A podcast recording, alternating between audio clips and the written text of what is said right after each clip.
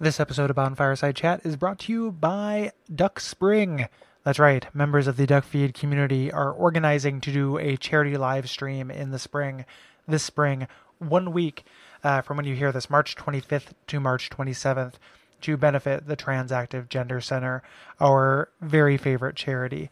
Uh, so tune in. If you go to duckfeed.tv forward slash duckspring, you can see the details.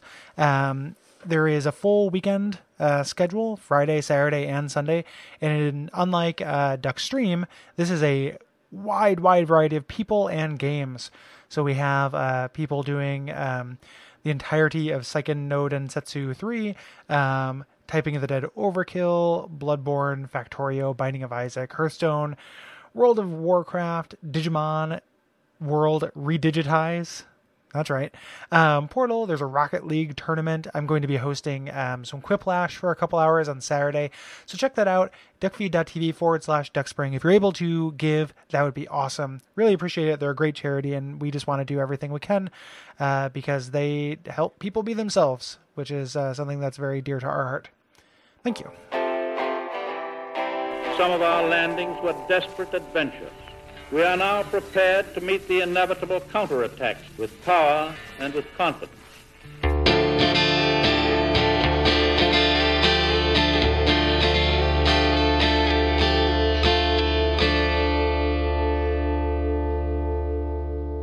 My name is Gary Butterfield. My name is Kole Ross. My name is Nick Daniel. And you're listening to Bonfireside Chat. It is a unfair favorite.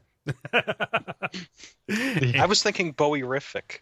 yeah, it is, it's boyrific. It is a is a stuffed front favorite, like a hot pocket, um, if you know what I mean. Yeah, you know, it's a it's it, it, it is a contact juggling delight.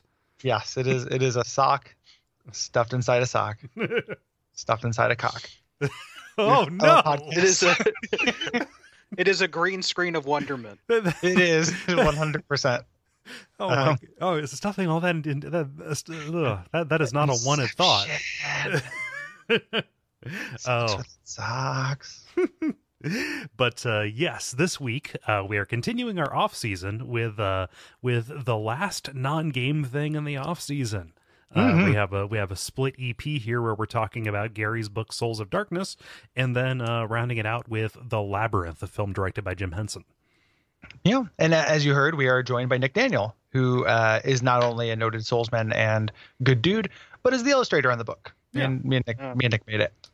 I wasn't Uh, sure if I'd uh, gotten the rank of Soulsman yet. You you are I you are you're missed that achievement. se- second rank soulsman. Um, you, you're we're working on your application to the upper tier souls community. Hmm. Um, but uh, it it sometimes the you know the big wigs it takes some time. Yeah. They've, they've had uh had Greer on the back burner for months. Um, well, we yeah. had something to do with that, though. I mean, That's true. We we pulled some strings. um, the yeah. So uh, you may be asking yourself uh, two two things if you're listening to this. Um, one, uh, why are you doing this instead of Salt and Sanctuary? And two, um, you know, what is this doing here at all? Uh, the answer to the first question is uh, at the time we planned the season, Salt and Sanctuary didn't have a release date. Um, it just had spring. Um, so I think that we're we're on the same page, Kole. That we'll probably do that in the next off season yeah, yeah.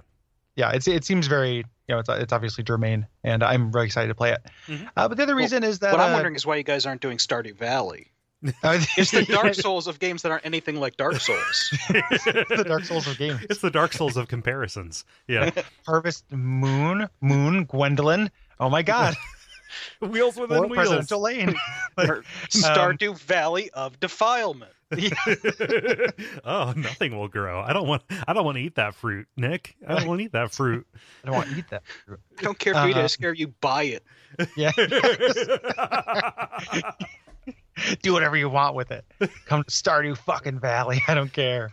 Um, the uh, so so that's that's why we're you know we're covering Salt and Sanctuary. It'll be like way late and after the conversation because we're going to cover Dark Souls 3 first. Uh, the other reason though is uh you know I, I wrote this book that has a lot to do with Dark Souls, and uh, I figured it's I you know as much as I'm a little bit embarrassed to be self promoting, I figured it would be a good you know I, I do a show about Dark Souls. A show about Dark Souls is a good place for a book about Dark Souls, um, and also you know wanted to get Nick on to talk a little bit about how that uh you know how how the process worked and stuff with him and, then what he thought and everything. So hopefully this will be interesting.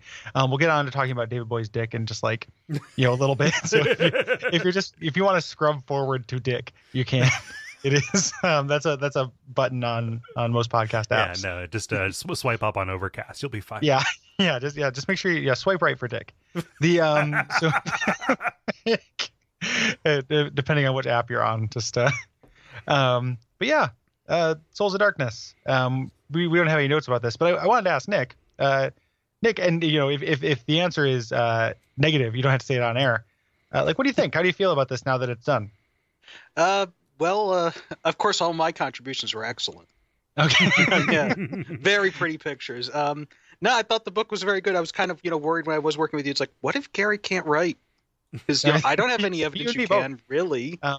Um, but yeah, then I ended up uh, once you put out the PDF, I ended up reading it on one night. Um, so, uh, you know, you basically you're up there with Brandon Sanderson, someone who's kept me up way past my bedtime reading. oh, that's that's high praise because that guy's Yeah. a, a real noted author. Thank you. Um, Neither of you can come out with a sequel fast enough. the the um the so the the idea is and I've, I've mentioned this a couple of times but like all the books that are in the beginning of the book i would like to do uh, at some point because i like the idea of making an alternate line of of worlds of power books um, they wouldn't all be souls based um i there'd be a dark souls 2 one and a bloodborne one but the next one i want to do is for fallout um, i think that'd be real fun Oh, Uh, not not not for Fallout, but for Atomic, a Yeah, post-nuclear superstation adventure. Yes. Yeah. Atomic. Um, and I've got I've got kind of ideas and and jokey things about all of those, like um, the like the the Bloodborne one, and we'll see if if I end up you know because that that would be down the road. So who even knows I get to do this? But I like the idea of an alternate take on Byrgenwerth, where instead of having more eyes, it's just making eyes bigger. And, and just using technology to get bigger and bigger eyes, uh, until until eventually they're uh, you- They're all you- animes. well, you they're anime, and then you meet Willem uh, at some point, or the equivalent of Willem, and his just the entire like all of his skin is just covered with eye flesh. Like there's just a pupil that moves around like a Resident Evil monster, and nobody can look at Oh. him. How Moab. Adorable. It is uh, it gets it gets starts cute, gets super uncute. Um, but uh, yeah, I would- I would love to. I would love to do do do more of these. Um, the for people who are listening to this, I imagine a lot of people, or I imagine everybody who backed the book probably listens to this. Uh, not the other way around, but um, it's being printed too. So I, I figured, you know, I'd, I'd announce that as well. So it's finally being printed. I, I had to keep going back and forth with the printers about the cover, um, which ended up being uh, a language barrier thing, and then also just a miscommunication where they were sending me like low res proofs and uh, or they sent me the last couple times they sent me low res proofs but somebody told me that they hadn't but that person didn't know what they were talking about. Oh, so i was trying i was like this is this is has tons of artifacting and is not i can't do this you know? So i would kind of go and try to fix things a little bit and uh you know to the best of my ability and then send it back and they would send me back the same thing. Yeah. and it just it you know take a long time to get back from them and then like sometimes i get emails in french um like it is uh are they just fucking with you, or no, no, no. They're they're just they're it's a they're located in uh, French Canada, Hmm. so it is uh, there's a language barrier kind of in general. So they're they're not fucking with me. I think that just one person made a mistake. It's fine. I'm not mad, but I, I'm glad that it's now actually getting done. So everything is in the hands of everyone. Um, you know, everything is getting printed. So which is super cool. One Um, person made a mistake. It was Prince French who invented the French language. Hmm. Yeah. I Yeah. mean, it's like, are you guys base 10 or base 20? Make up your mind.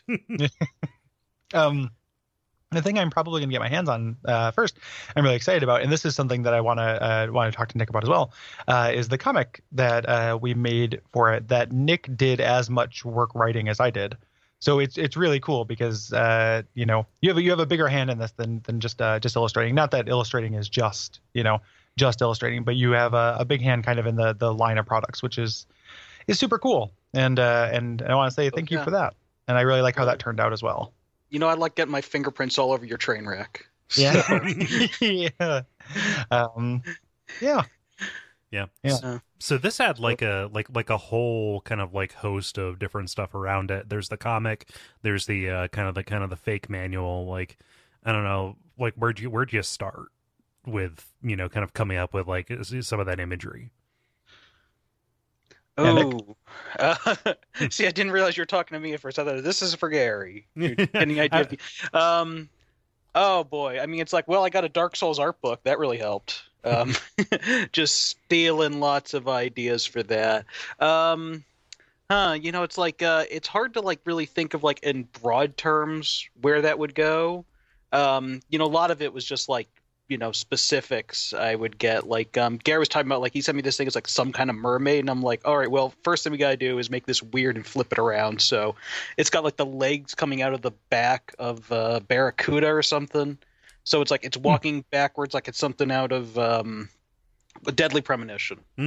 Yeah, Uh, yeah. I think I think the note was just reverse mermaid, um, Yeah. but then you made you made the legs backwards, and Well, it makes like- it like way Yeah, creepier. it's double reverse. Yeah, which is better.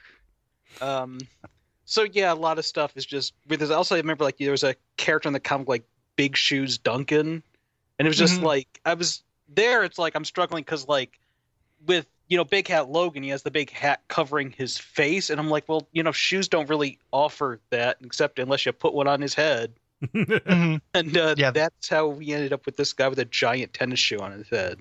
yeah. That, that I love that touch. I sound like the Um, worst hack when I'm describing stuff. No, no, th- man, like- oh, boy, do I do I do I totally get what you're talking about because this makes Yeah. me feel super hacky and weird too. People who can't see Yeah. this are like, "Oh my god, these guys are idiots." Yeah, I I, uh, I apologize to everyone, especially Kole, who's who's just see here in the green room, just like un- enduring. I'm no, I'm, Uh. I'm just I'm just in here letting you guys talk. Oh.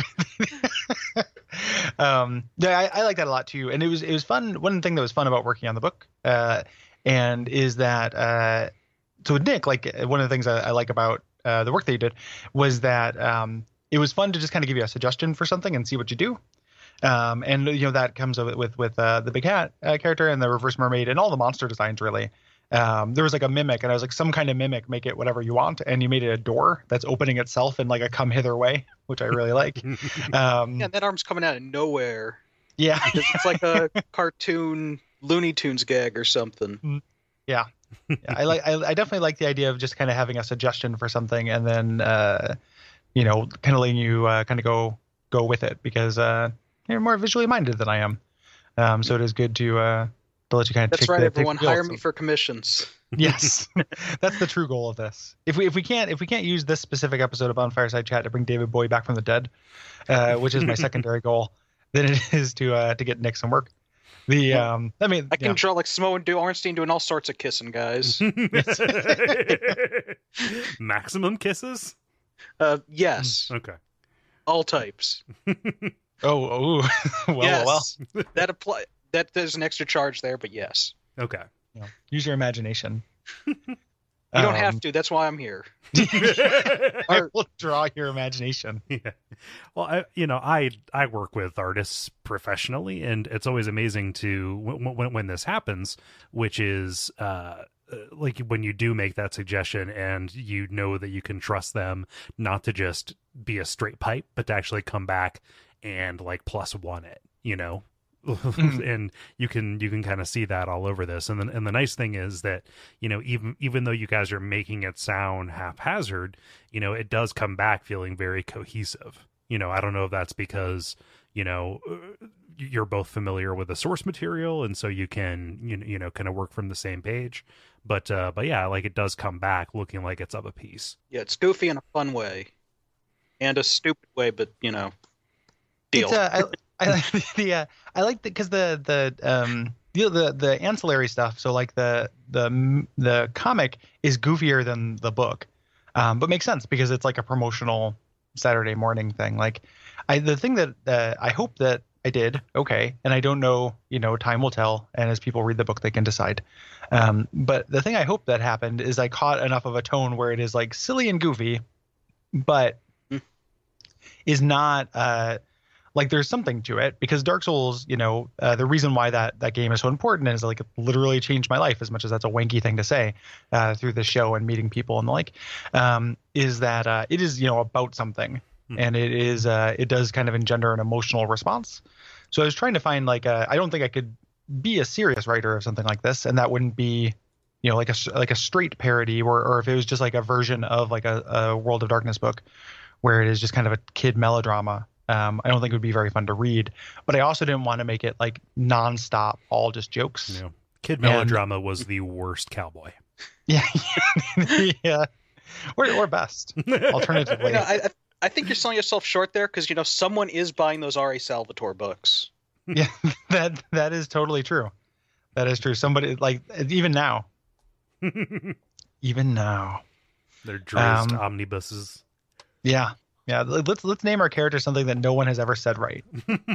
like like why? Why would you do that? Um that is super, super Uh, silly. Writer's trick: Z's are cheaper. yep. he was he was doing it for Scrabble purposes. like he just he had a he had a tasty looking triple word score he needed to try to grab. Um, I got, got to clear the deck of these Z's.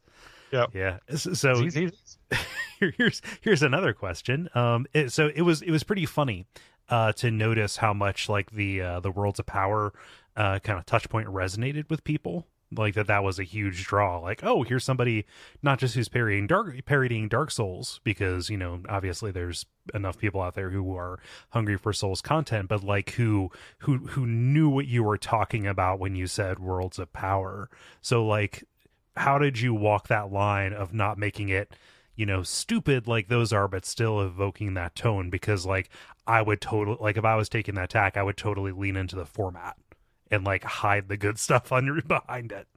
The uh yeah i i, I uh that's tricky. Um because because originally the idea was it was going to be a, a kind of a straight straight parody without jokes Mhm. uh in it. And as the book uh, kind of goes on um like as i was writing i think there are more jokes as you go further in. Mhm. um you know early on i just like the only thing when i thought of doing it the only joke that i had in mind was uh alva. Um which which is the you know would you not say that if you do the opposite of going into this would it not be untrue you know? Um making fun of that uh, and then just I was like, okay, that's that's subtle enough, and I can move it in. But I, I think I kind of realized that like as much as I would like an artifact piece that was like a you know just like oh this is just like as shitty as these Worlds of Power books are because they're so so bad. I think maybe what happened was when I read them all uh, the summer previous to prepare, and I was like, Yeah. oh, I can't do this. Like this is not fun for me. like it wouldn't even be fun to make it wouldn't be that fun to make, and it wouldn't be fun for anyone to read other than just to have as a thing on their shelf. So I wanted to make something that was fun to read. Yeah. Um. So yeah, that that's kind of where I, I decided not to go totally into that format while still doing enough things from the format to be like recognizable. Yeah. As kind of a parody of both. yeah i mean just like the the the opening chapter i think is where you hit that the hardest or the the the, the intro where Yeah, you know, totally. you have maya who's you know like oh my mom's bugging me like it it, it pretty much is like straight out of labyrinth Yeah. know, and Yeah. then Well, that- escaping into the fantasy world yeah And th- and that's the other thing too. That's the reason why this is being paired with Labyrinth and, and the way that Labyrinth can end up on a Dark Souls podcast at all. Um, other than the fact that I'm trying to do a David Bowie episode for every show on the network. as again a way to bring him back to life. And I th- and I think we're doing pretty good, right? Because we have uh what have we what have we done Bowie episodes for now? Uh, we did abject suffering yep, Teenage Dirtbags. uh-huh Um, you know the bonfireside chat. Uh, Omikron, yeah, Omikron. That was the abject suffering one. Mhm. We just need to find like a watch out for fireballs and like a level way to do it. I think we can make him come back. Uh, Uh. well, you also need a human sacrifice. yes That's not why I'm here, is it? Why do you think you? Okay, well, we, we need uh, no. we, we need a bowie and vessel is what we need Yeah, we need, we need somebody to, to put his soul into, like some kind of Horcrux. yeah Like I, I'll I'll try to find the most glam object in my room, which will probably be like this lint roller or something like that. Like, which will, which will- on DVD. yes. it'll, it'll be this poster of david bowie hey i'm trapped here mate yeah. Hello, give me all this poster.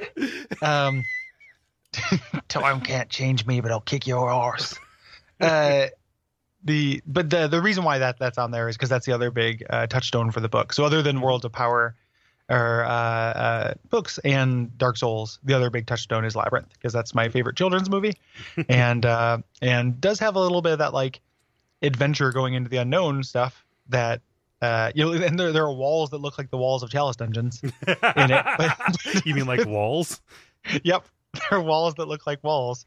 Uh, but that's kind of the the Souls of Darkness. The book is the the link that links these those things together, those weird disparate things.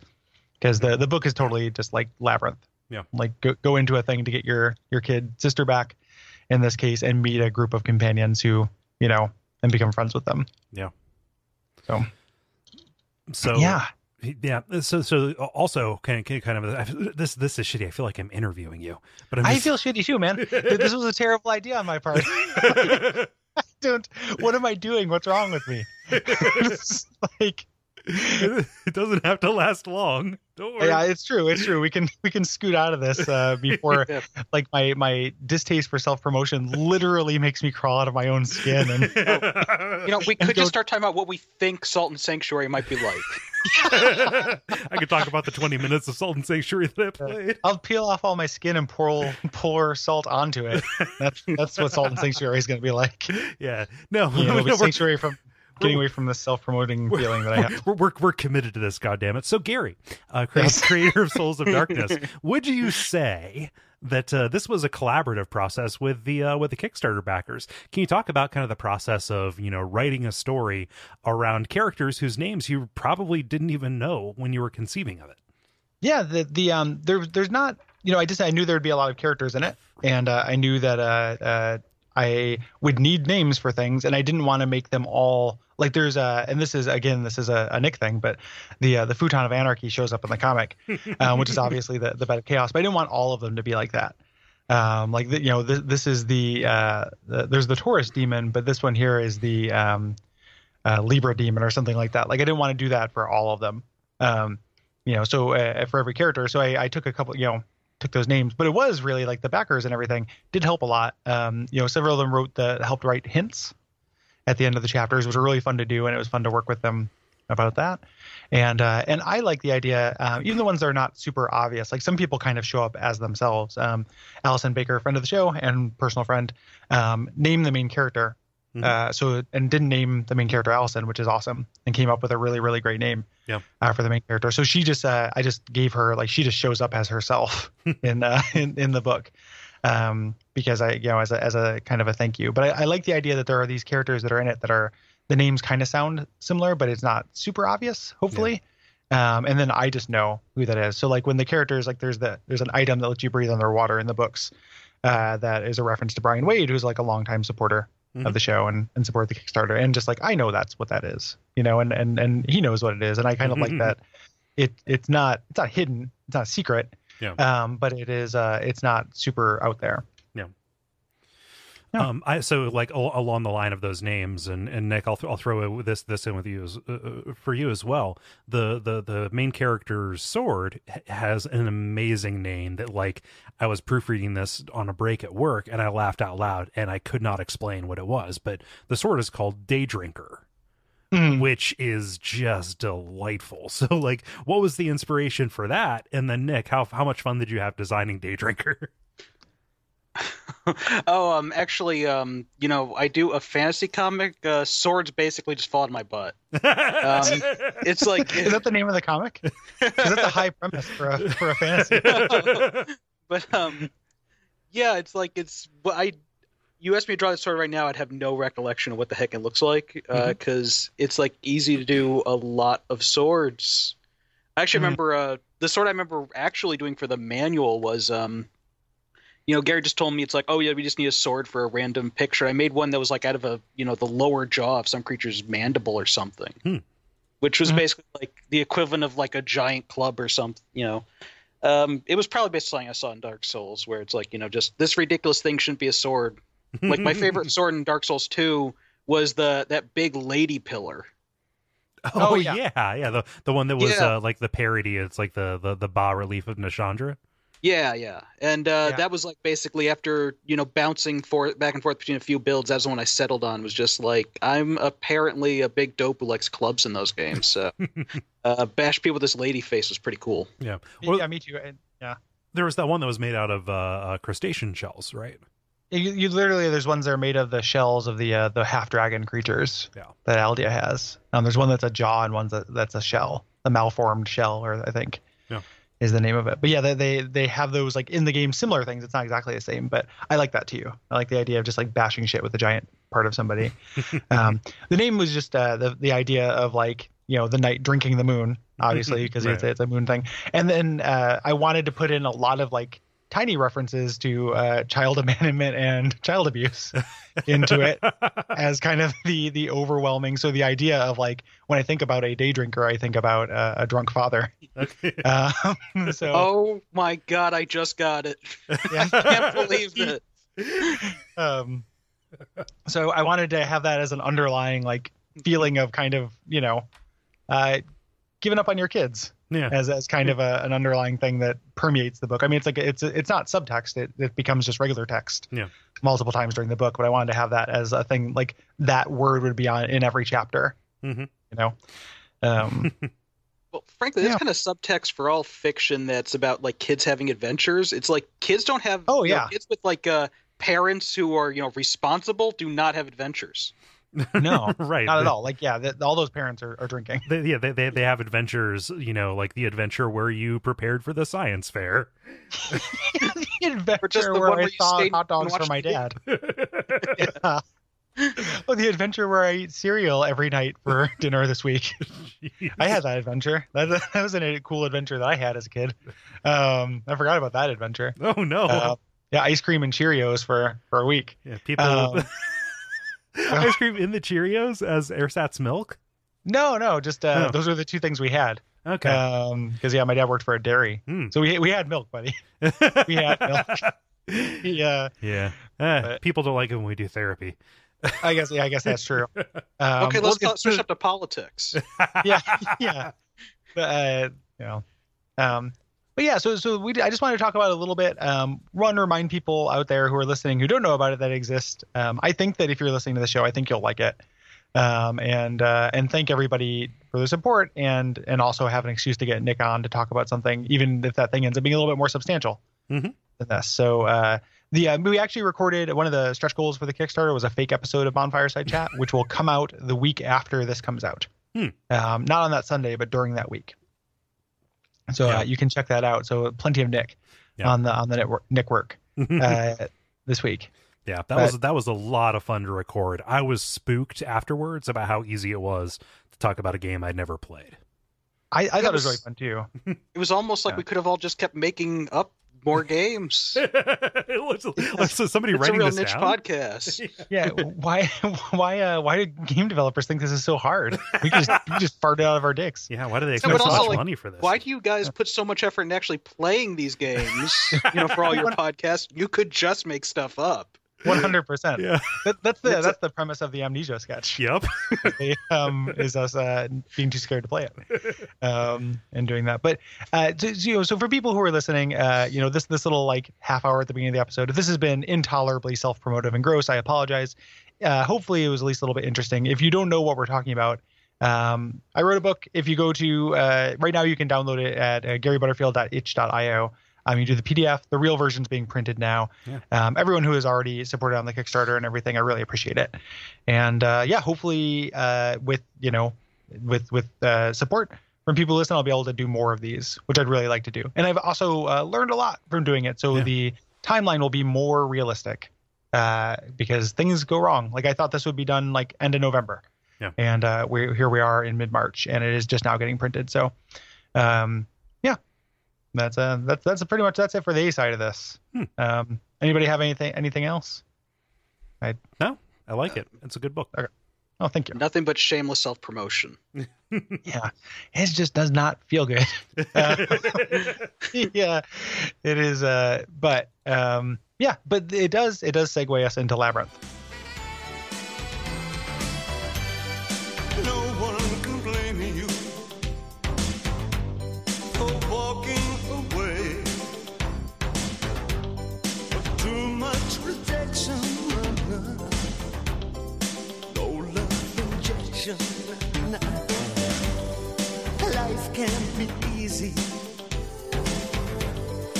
Not always well.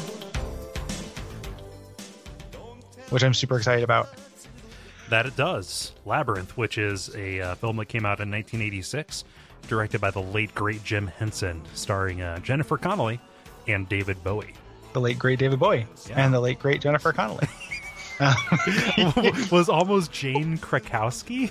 I read, which is crazy. Like the list of a- actresses that almost played Jennifer, that almost had uh, Jennifer Connelly's role, is crazy. Uh, Michael Jackson was almost the Goblin King. Yeah, whole, Imagine it. a whole new, Ooh. a whole new twist. Ooh boy. Yikes! Yeah, Just You know, I. I think Bowie did a fine job at this, but you know what? I think that might be a better movie. it would be it would be that would be an alarming amount of media that was about Michael Jackson stealing children. Because like, that's the premise of all his video games. Like, I mean, I know he's rescuing them, but he's still just kind of like Well, absorbs them. rescuing. He's re-stealing them. quotes. Yeah. You know, also, Yeah, well, I think like the thing Hood. is, Michael Jackson. I'm not sure if he knew that puppets weren't real, so that really would add credibility to his uh, acting. he was too scared. he was puppet Um, blind.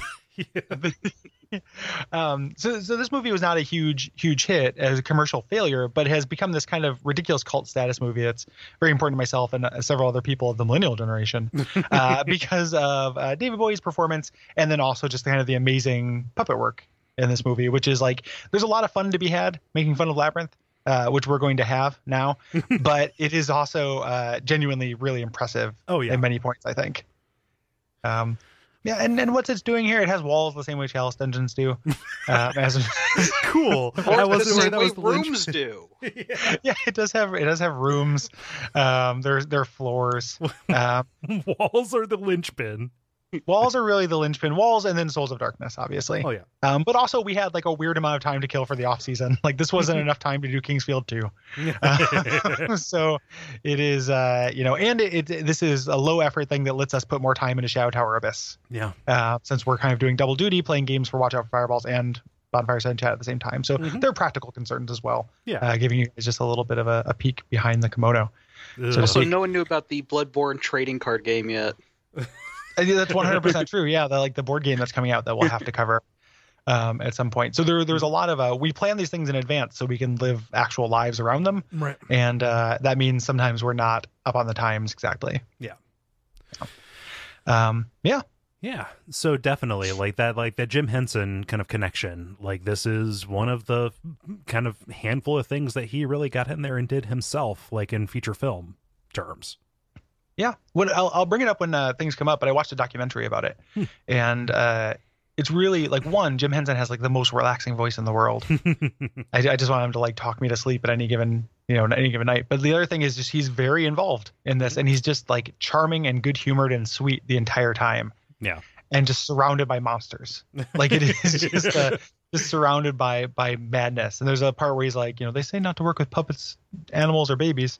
I've worked with animals and I work with puppets, and now I know not to work with babies. But it's nothing compared to working with chickens. And then like he's just like just has this kind of calm demeanor about like all these things going wrong in the production. It's pretty great. yeah. Um, he was too good for this world. Absolutely. Yeah. Um. Yeah. Did you what? Uh, what did you watch this before this, Kole? Yeah, You see? Yeah. I haven't seen Did you it. watch for, it when you were young?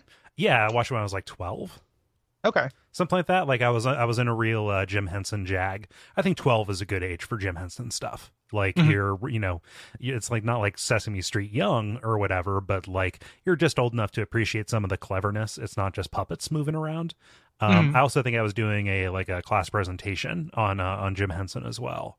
And so even though this, you know, this came out one year before I was born, you know, it was very much in my wheelhouse when I was like looking into that. Um, because again, I've always been a couple decades off with the pop culture that I enjoy. Mhm. But yeah, And like finally for good.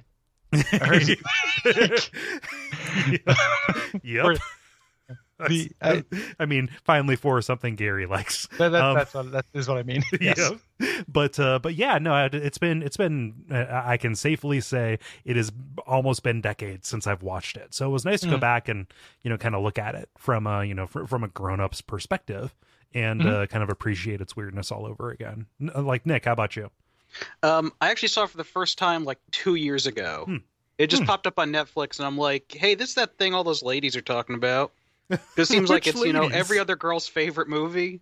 Oh, it is- it because is of the very sexual awakening. Yeah, If Excuse me? Because of the because of Bowie's package, the sexual awakening. Like, oh yeah, ladies, Oh, yeah. ladies like it like they like they like uh, uh horse horse books. well, that, that, it's that very like well that. could be true. it's that and the Dark Crystal, which Hmm. I don't know That's- who's getting sexually awakened by that. That's a weird movie. That's uh, pretty smooth. Sexy Skeksis. Yeah. Um I well, it's, it's got it's got that that uh, that horse it's got that horse appeal, but it, it's also uh, I think that this movie like you know that I, I see all the time um on on Twitter like kind of feminist Twitter like this like you have no power over me stuff. Mhm. Uh, like the ending kind of monologue of this is pretty great yeah. from uh you know like sisters are doing it for themselves like Sarah you know is is is pretty great Oh yeah. as a character. Like she starts off a little bit intolerable because she's very uh, uh, freaks out about a lot of stuff. Uh, but as the movie goes on and she kind of becomes more competent, like it's kind of awesome. Yeah, and I didn't. I didn't mean that to be reductive about no, any know person's you're- you're- you're or preference. You know what, ladies, they love the dick. I don't know. no, no, you're you're you're joking, and and, and David Bowie's dong in this is is like a universal joke that everyone can enjoy. Yep. Everybody plays this club. club. I'm like, um, yeah. So so the movie movie starts off. Um, we get this uh, CGI owl over the credits with this uh, the song Underground, which is probably the song I used to transition into this part of the uh, the podcast. And uh, Sarah is a is a kind of a girl out of time. Like she's in in the park reciting these uh, these lines um, in medieval clothing um, into the camera from like a play, yeah. and uh, and then a, a storm rolls in. Yeah. you know what my uh, notes say about that part? Hmm. Solo LARPing? Question mark. That's exactly what that is. yeah. Yeah. If it, if it, it at least very much describes her her ethic toward it. Like, yeah, Mm-hmm. okay, no, like, this this this is it is a very apt description. But it turns out she's actually talking to her dog. Yes. Yeah, this Yeah. This thought she talking to that owl. What's that? There's the owl she's talking to. Huh? I The thought- owl who turns into Jareth. Oh, the, well, the, the owl Yeah. who is, is David Bowie here. She's talking. So it's it's she's talking to the camera, and then the camera turns around and shows the dog, but the owl is there as well. I always thought the owl was spying on her. Yeah, I didn't think that she knew the owl was there. I'll be creeping. Yeah, that, that's how that's how I saw it. But it, it's uh, the blocking. Uh, who knows? Yeah. Um, I'll have to watch the second volume of the documentary to find out for sure. um, this look, could we park on this dog for just a second. Uh, these these dogs I always think are cute until you look at their face because they have the most Cthulhuoid faces that I've seen a dog have. Like it's just like a wet wet mass of tendrils instead of a mouth. well, it's specifically like a mop, like a sheepdog, right? Yeah. Yeah. I just thought it was like the Fraggle Rock dog, except not a Muppet. yeah, it's a Well, living yeah, muppet. Yeah, they are very Muppet like Muppet like pups. Um, when when she she runs back in the rain, and uh, her she ru- running into her evil stepmother, um, who has like amazing shoulder pads. I love those shoulder pads. she she's and she's such a bad. Her parents are so bad actors. Mhm. Oh, like just like uh, we'd like it if you had dates. You should have dates. Sarah, you're home. Like the the dad is very much the Talkboy. Like my kids home early kind of kind of voice. Which I, which I Who got it? Yeah, who say it? Well, it's it's not a bad voice for talking through doors. yeah, I guess that is uh that is true. He looks like he looks like the Green Goblin a little bit. Um, the uh, in the in full costume. Yeah, no, no, no, not like like just his hair looks like the uh the the Green Goblin out like like Norman Osborn. Sorry. Mm, okay. Um, and uh, Yeah. the stepmom's like, "Hey, we, you you got to watch Toby, your little brother." And she runs up to her room. She's screaming and freaking out. And uh, we get the, the pan. I want her room. Her room's Oh, 100 percent. Like it is, uh, it's full of like awesome, like it just it really does a good job of like showing her character. Like Mhm. she's this like little like kind of fantasy dork, Yeah. you know, like she's into these like stuffed animals and the imagination, and she's got all you know where the wild things are and and this kind of collection, uh, you know, Alice in Wonderland, all these these classics Mhm. on like a really artfully arranged bookshelf. Well, kind of what she's really got is like all the props from Labyrinth the movie. Mm-hmm. 100 percent, yeah. Everything's being foreshadowed there. Yeah. There, there, there's actually even uh, she has like a labyrinth toy, like the little uh, mobile maze thing. Mhm. Yeah.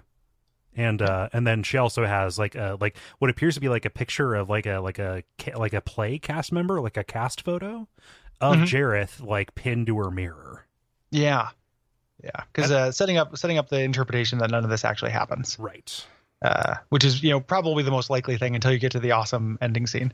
um, the uh, so so her, her parents leave and her her baby brother's crying and ominous lightning comes in, and she goes in and starts talking to the baby. yeah. Um, and and the goblins in this movie are like the king like they're like uh pet, like pedantry goblins Like you have to say like they, they're the kings of like bland magic words.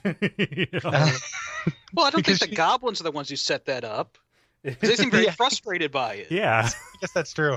The uh, it's bureaucracy hurts us all. Like it is. Uh, Yeah. you know it's it's jareth who has to follow these rules they're just waiting for something to happen they're like they're, all, all that they are missing you know as as you do these cutaways to them like observing and this is the first glimpse of a puppet we ever get all that they're missing is like popcorn yeah, yeah. They're just watching from from somewhere. Um, and and she's like saying, "Hey, I wish that you know, or take take my baby away from me." And uh, they're like, "That's not the right word. The real word is, I wish the Goblin King would take you away from me right now." uh, so th- that's the specific uh, specific thing. But th- this is the first time we get to see the goblins. Like the goblins look great oh yeah in this movie. Like these like Brian Froud designs. Like I think that they look really really cool. Like they're really charming. They each one looks really unique. Mhm. They have like tons of personality to them. Like the voice work is really good. Um, like it is. It's just like this is a real like you know Jim Henson has done a lot of amazing stuff, but like this is feels like this was him at like the height of his powers. Not necessarily necessarily this movie, but the kind of this era. Mhm. You know this and the Dark Crystal, and like just watching somebody be that good at something. Yeah. Or like a studio be that good at something is really fun. and he had so many resources at his at his command and like it sucks that this wasn't rewarded with like commercial success because like who knows if this had become successful how how how many more things like that Hollywood Mhm. would have been able to to like endorse and push forward right like Yeah. you never would have been able to like recapture that but this is like objectively really good Yeah, and But- and as much as the the making of is super bonkers, everyone should watch it just to watch him like walk through his hall of like descended distended rubber faces of like goblins and stuff, and see like all the work that goes into these things, especially like specific, you know, specifically Hoggle and Ludo, which we'll we'll talk about. What really stuck out to me with all those designs is just how terrible that would all look if it was CG. Oh, yeah. Oh, one hundred percent.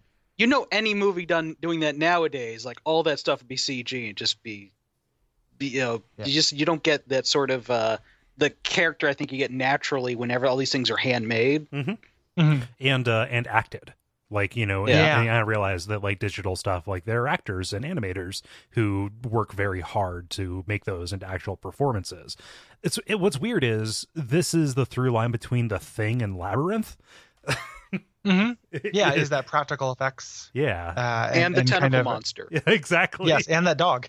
um, with with its meaty meaty wet tendrils that come out of its under its nose. Um, it's also they would never be Direct you never get a good look at them if they were CG. Yeah. Like I feel like it would just be glimpses and shadows and stuff. But here we actually just like straight up see them all the time. They're always Mhm. present and In full the light. camera is not. Yeah, the ca- totally full light. Like the camera is not afraid to just show the entirety of one of these puppets. I mean, this gets Uh, like the, the the studio audience. hmm You know, like, you just move the camera around, you see there's a wall missing, just these guys standing there. Yeah, I, I I really love it. Like it is uh it is is genuinely like again I'm gonna make fun of this movie, but I genuinely think this is that's really remarkable. and then even beyond just like the way that they look the way that they have to be rigged and the way they have to be built specifically for a pose or the way they fit in fit in the world like there's a there's a cutaway when Jareth finally comes in here that is really great which is you know we have we have Sarah staring directly into the camera at uh, at the Goblin King and then behind her we see the like the goblins peeking out of her like bedside cupboard and like Mhm. out from under the covers and stuff and like you know just all just poking out from the scene then she turns around and they all like rush to hide and it's Mhm. like just how many people had to be rigged up behind that like just the the amount Yeah. of craft necessary to make that cute gag look as good and as funny as it did like it's a laugh out loud moment at least it was for me and just like the the amount of artistry that had to go into that is just astonishing It's also like the way they play that that part specifically when he shows up is kind of scary too. Mhm. Like I, I like the idea of like movies, children's movies in the '80s being actually pretty terrifying, Mhm. um, and, you know, and really dark. And like, you know, when she when the baby just all of a sudden stops crying mm-hmm. and like she comes back in, or like there's just the weird shape going, you know, under the blankets. Mm-hmm. Um, that's great. Yeah. Like that that's real spooky. that that baby stop stopping crying that's actually a scene that like they they did that same gag in the leftovers and it was terrifying like, Yeah. it's terrifying here but like you know a thing that is decidedly intended for adults use that same trick 20 years later or 30 years Mhm. later sorry So so Bowie shows up yeah as as the, as the Goblin King. he's he's uh, very sexually threatening um, he's he- there's there's a menace about him There's a there's a menace about him. Yeah, one no, one hundred percent. And he's uh, it, but he like he shows comes off as goofy because he's David Bowie and he's got that huge hair. Yeah. Well, Uh, and that Fushigi thing. The- Yeah, he's just playing with that crystal ball all the time. And I think I remember like in the '90s when they had ads for those. It was like, "Get on Fushigi, the cool contact juggling sport." well, You know, like, They call it's it just devil like if you sticks. moved Anybody it a can use little them. bit in time, he'd be stacking cups. yes, I will offer you this crystal cup of dream fulfillment. I'll offer you this Bakugan. yeah, but if you turn it this way, it turns into a robot. and it shows you your dreams. Dream.exe. Uh, yeah, but um, no, when, whenever that's happening, you're going to notice the way that it's framed because uh, he's being hugged by a contact juggler who is uh, who is uh, putting his arms through his uh, through his costume, and like uh, like his shoulder is always out of frame because it's somebody else's arm coming in and manipulating those crystal balls. They, they it's like a or it's, it's one specific guy and he has to like kind of lean under him like he pretty much just presses his face against david bowie's butt the entire time and there's a later scene with this where it took like an like an infinite number of takes and the guy was just like there all day like just kind of like rubbing his face on david bowie's butt and moving these crystals around um it's it's pretty incredible I just like the idea of having a, a Fushigi master on retainer. Yeah. um. So so the uh so Bowie pretty much just says like, okay, well let's make a deal. Like you you you've said it, you know, like you you gave up your baby. What's I'm gonna turn him into a goblin. what's said cannot be unsaid, right? I'm going to make Yes. him one of us. Yep. Um, which is really scary when you think about all these goblins that are there that they used to be babies. hmm Um, and then just the process of them transforming is is also disturbing. Yeah. Um, but he says, you know, I'm if you can solve my labyrinth, uh, you know, you have 13 hours. If you can get to the center of the labyrinth, um, you can you can have your baby. And he, he they they kind of step out into this like they're in this like fantasy scape on the outside of the labyrinth. Mhm. Um, and he, he shows his clock. He he moves the hands with his fingers. Uh, not literally. That made that I. It's impressive in the movie. Moving clock hands with your fingers is what you do in real life. Uh, he did telekinetically. Psychically with his fingers. Yes. yes. Yes. Yes. With his brain fingers. Which Uh, really should have been an indication that he was going to cheat. Yep. One hundred percent. Like he's he's uh he's no good. Yeah. It's unfair. I, Um, I, I, I, I kind of wonder if I go on Etsy if I can find like a like a cool 13 hour clock like that. oh man, that would be really cool. Like I know it'd be Yeah. useless, but yeah, it would still be that'd be awesome. Like I would I would enjoy that. Like I'm I'm way into to symbols that have no use. Like I keep talking about it, but uh, and they've been sold out for a long time. But I want to get an all white Rubik's cube. Hmm. Like you can buy a custom Rubik's cube where you put whatever you want. I just want to have them all white because like what the fuck, it doesn't matter. uh, I'm like, yeah, what's solving something mean? uh, you know, like in the end, it's all the same. You know, uh, Gary, now that you've said that, they won't sell you one of those. yeah, now that they know is that I want it the for a Rubik's symbol. Cube philosophy. yeah, no, Ru- the, the Rubik's cube stands staunchly against nihilism of that stripe. Probably true. yeah, Um, I'll, have to, I'll have to get it offshore. Um, I, I I love the uh like the shot where where the where where she steps out of her window into the world of the labyrinth into Jareth's world. Um, not just because it reminds me of stepping into the fishing hamlet. Um, Mm-hmm. there you go, you jackals. Um, no, no, but uh, good. no, I. I was just I was just laughing with you. um, but also because like it's a, it's explicitly a call to uh to like the Wizard of Oz. Mhm. You know, stepping out of out of the black and white uh, kind of house that got blown away from Kansas and out into the colorful world. Like they just like it immediately feels like that. Yeah, Except in this case, like instead of color, there's just glitter on everything. yep. I kind of love the set design. I like like I really like the way things look Mm-hmm. in this because it's it's glitter, but it makes everything look kind of moist and like a in a really kind of gross way. And this like there are parts where when she actually gets in the labyrinth, like it looks really Chalice Dungeony. I know we were joking about that, but it does. Yeah. Like you know, the um Which just made it scarier for you, didn't it? it did. It, it almost Chalice Dungeons the, the same way that Soul Reaver ruined vampires for me. Chalice Dungeons almost ruined Labyrinth for me, but this this being the single movie I've probably seen more than any other movie in my life saved it. Um, because yeah, this this is immensely important to me as a kid. Yeah. Uh, so the uh, we're introduced to the kind of second main character of the book or the of the movie, um, Hoggle, who is this like dwarf, very ugly dwarf creature who's pissing, which you can imagine as a kid. Like I was just like, yes, this guy gets me. He's sticking it to the man. This story, this this movie's incredible. He's peeing, and then and then me from the future comes and puts my hand on my shoulder and goes, Gary, later there's a lake that farts, and I'm just like, oh, and it just explodes. I, I'm just picturing like just on a slow news day, just get that spinning newspaper coming up where the headline is "Young boy idolizes pissing dwarf."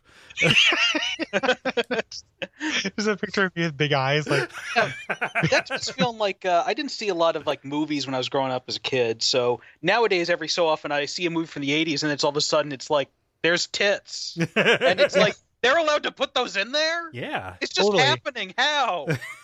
My, my dad used to call those teenage tit freak movies. and he would be like, I'm going to go to work. I can't have you staying at home watching all these teenage tit freak movies. Well, the point is, they didn't have those on TV, or I would have seen them then. well, they, they did So on, it's like they did now this. Netflix, I'm getting a bunch of those. That's true. Well, now you, now you can get teenage tit freak movies whenever you want. Oh yeah. please don't search for teenage tit freak in any of your local search engines. You know your Um, BBS. Yeah. So, so this this this guy is Hoggle, Mhm. and uh, and what he's doing is killing fairies, which again I, I like genuinely like this uh, with bug spray. Yeah, Um, it's got this little thing, and Sarah's like, "No, you can't kill a fairy." And one bites her. He's like, "What do you expect?" Yeah, they, uh, like like to grant wishes, and and he says the the the the words that you know you can't take anything for granted, which is one of the the big themes in the movie that they say a lot Mhm. um in there. But uh, he's he's killing that, and he points her into the labyrinth. Um, she goes in the labyrinth. There's a really pointless kind of running montage to funk music that David Bowie didn't compose, but we get to, we get to see the the chalice dungeon walls. We get to see these awesome like lichen that have eyeballs at the end, and I love these things. Yeah, the little snail stalks. I- yeah, those things are the best. So aside from the pacing issue, I really like the uh, the the the running because I, I don't know how they how they compose that shot or how they set it up, but just this idea of a hallway that stretches to, to like to both directions to the horizon, Oh yeah, like that is a cool visual trick. One hundred percent. If we, if we ever own our own planet, Kole, let's make one of those that goes all the way around the planet, Oh yeah, that that can be a And then line. just- and we just drop people into it. Like you, you just you like that's it. Now you're in the endless hallway. yep, we, just- You know? we wish them into the hallway. Yeah, Yeah. I'm Yeah, down that- down one hundred You percent. just Banjo Kazooie one more time. You go into the endless hallway on on Planet Duck Feed. Well, yeah, no, Um, that's what now you see- were for. Go ahead. Where you thought I said before, I thought it was Planet Kole. We are Yeah. on Planet Kole. like, and then there'd be Planet Gary, which I guess would have less hallways, maybe Uh, it just would- more floor. I, I'm more of a of a rumpus room Yeah, kind of boy. yeah, no, Yeah. just a like just uh, the- a hemisphere of bumper pool. Yeah, yeah, with human bumpers. like instead of human chess. Yep. ow, ow. Um, the uh, so we're introduced to the worm at this point. She eventually gives up and kind of uh, leans back, and this guy's real cute. um, I love the worm where he's like, "Hello," and she's like, "Did you say hello?" No, I said hello. It's close enough. Like, oh, that's a funny joke. um, I love this guy though. yeah, Uh, like just because he he's just like not uh he he doesn't have any conception of his size or that he is a worm. Mhm. Um, you know, even though he says like I'm just a worm, but I love he invites her inside to have tea, like a little tiny worm tea. Super cute. Yeah. You can buy a stuffed version of these guys, and there's a super cool effect where he's you know she's like there are no turns. This isn't a labyrinth, and he's like you're just not looking right. There's one right there. And uh, she doesn't believe him, but she tries walking through it, and it's really cool. yeah. Um, like is that there was it just kind of like matched up, like So the, you know it doesn't look it's a perspective trick. Yeah, it's like oh, you just got to take a to, to take a leap of faith, like the uh, the the three quarters platform or whatever. Mhm. Yeah, Except it's like not like she actually had to risk anything there. She Right, walked yeah. slowly towards it. well, you know That See, that it- is true. the illusion of stakes, right? Um, but uh, but as she's uh, yeah, as she goes one way, it says the the worm says, "Oh, don't don't go that way." You know, that'll just you know that's that, that that's just trouble. So she turns around like she was headed toward the castle. What a Yeah, stupid there's a little- idiot! real Yeah, fourth wall which breaking. um, really just goes to show that she uh, is still taking stuff for granted. Yeah. Because like just Oh, because you yeah. told not to go that way doesn't mean he knows what you want to do. Yep. like he seems like a nice guy, but honestly, Yeah. you know, he is a Well, worm. but also the, the worm didn't even. I think the worm just didn't know that she wanted to go that way because it's like Yeah. afterwards it's like, oh, that would have taken that'd been terrible. She would have gone to the castle. And it's like I think it's like Oh, no one would want to go there. That place is awful. It it is pretty rough. The uh, but yeah, and they, they should have talked. No Mhm. communication would have solved Yeah. that problem. Yeah. Um, so so we cut to a pretty infamous music number here.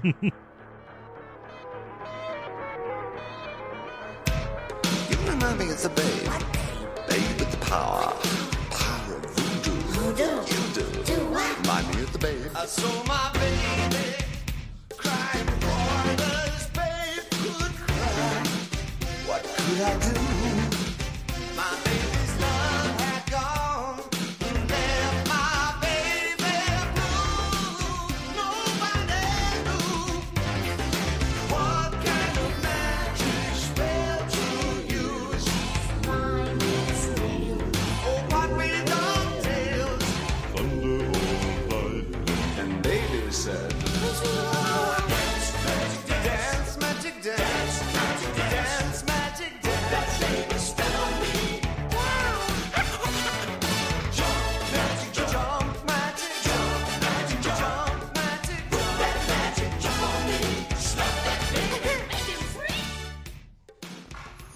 With uh with Bowie in a room full of goblins, and you get to kind of see what like goblin life is like, which is pretty cool. Like you torture birds, you drink beer, um, you do everything that I like to do. Yeah, it looks pretty fun. yeah. It, it totally looks like fun. Like it is not uh, it's not that malicious. Like yes, it looks like the process of turning into a goblin looks pretty painful to me because you're growing new bones and and skin.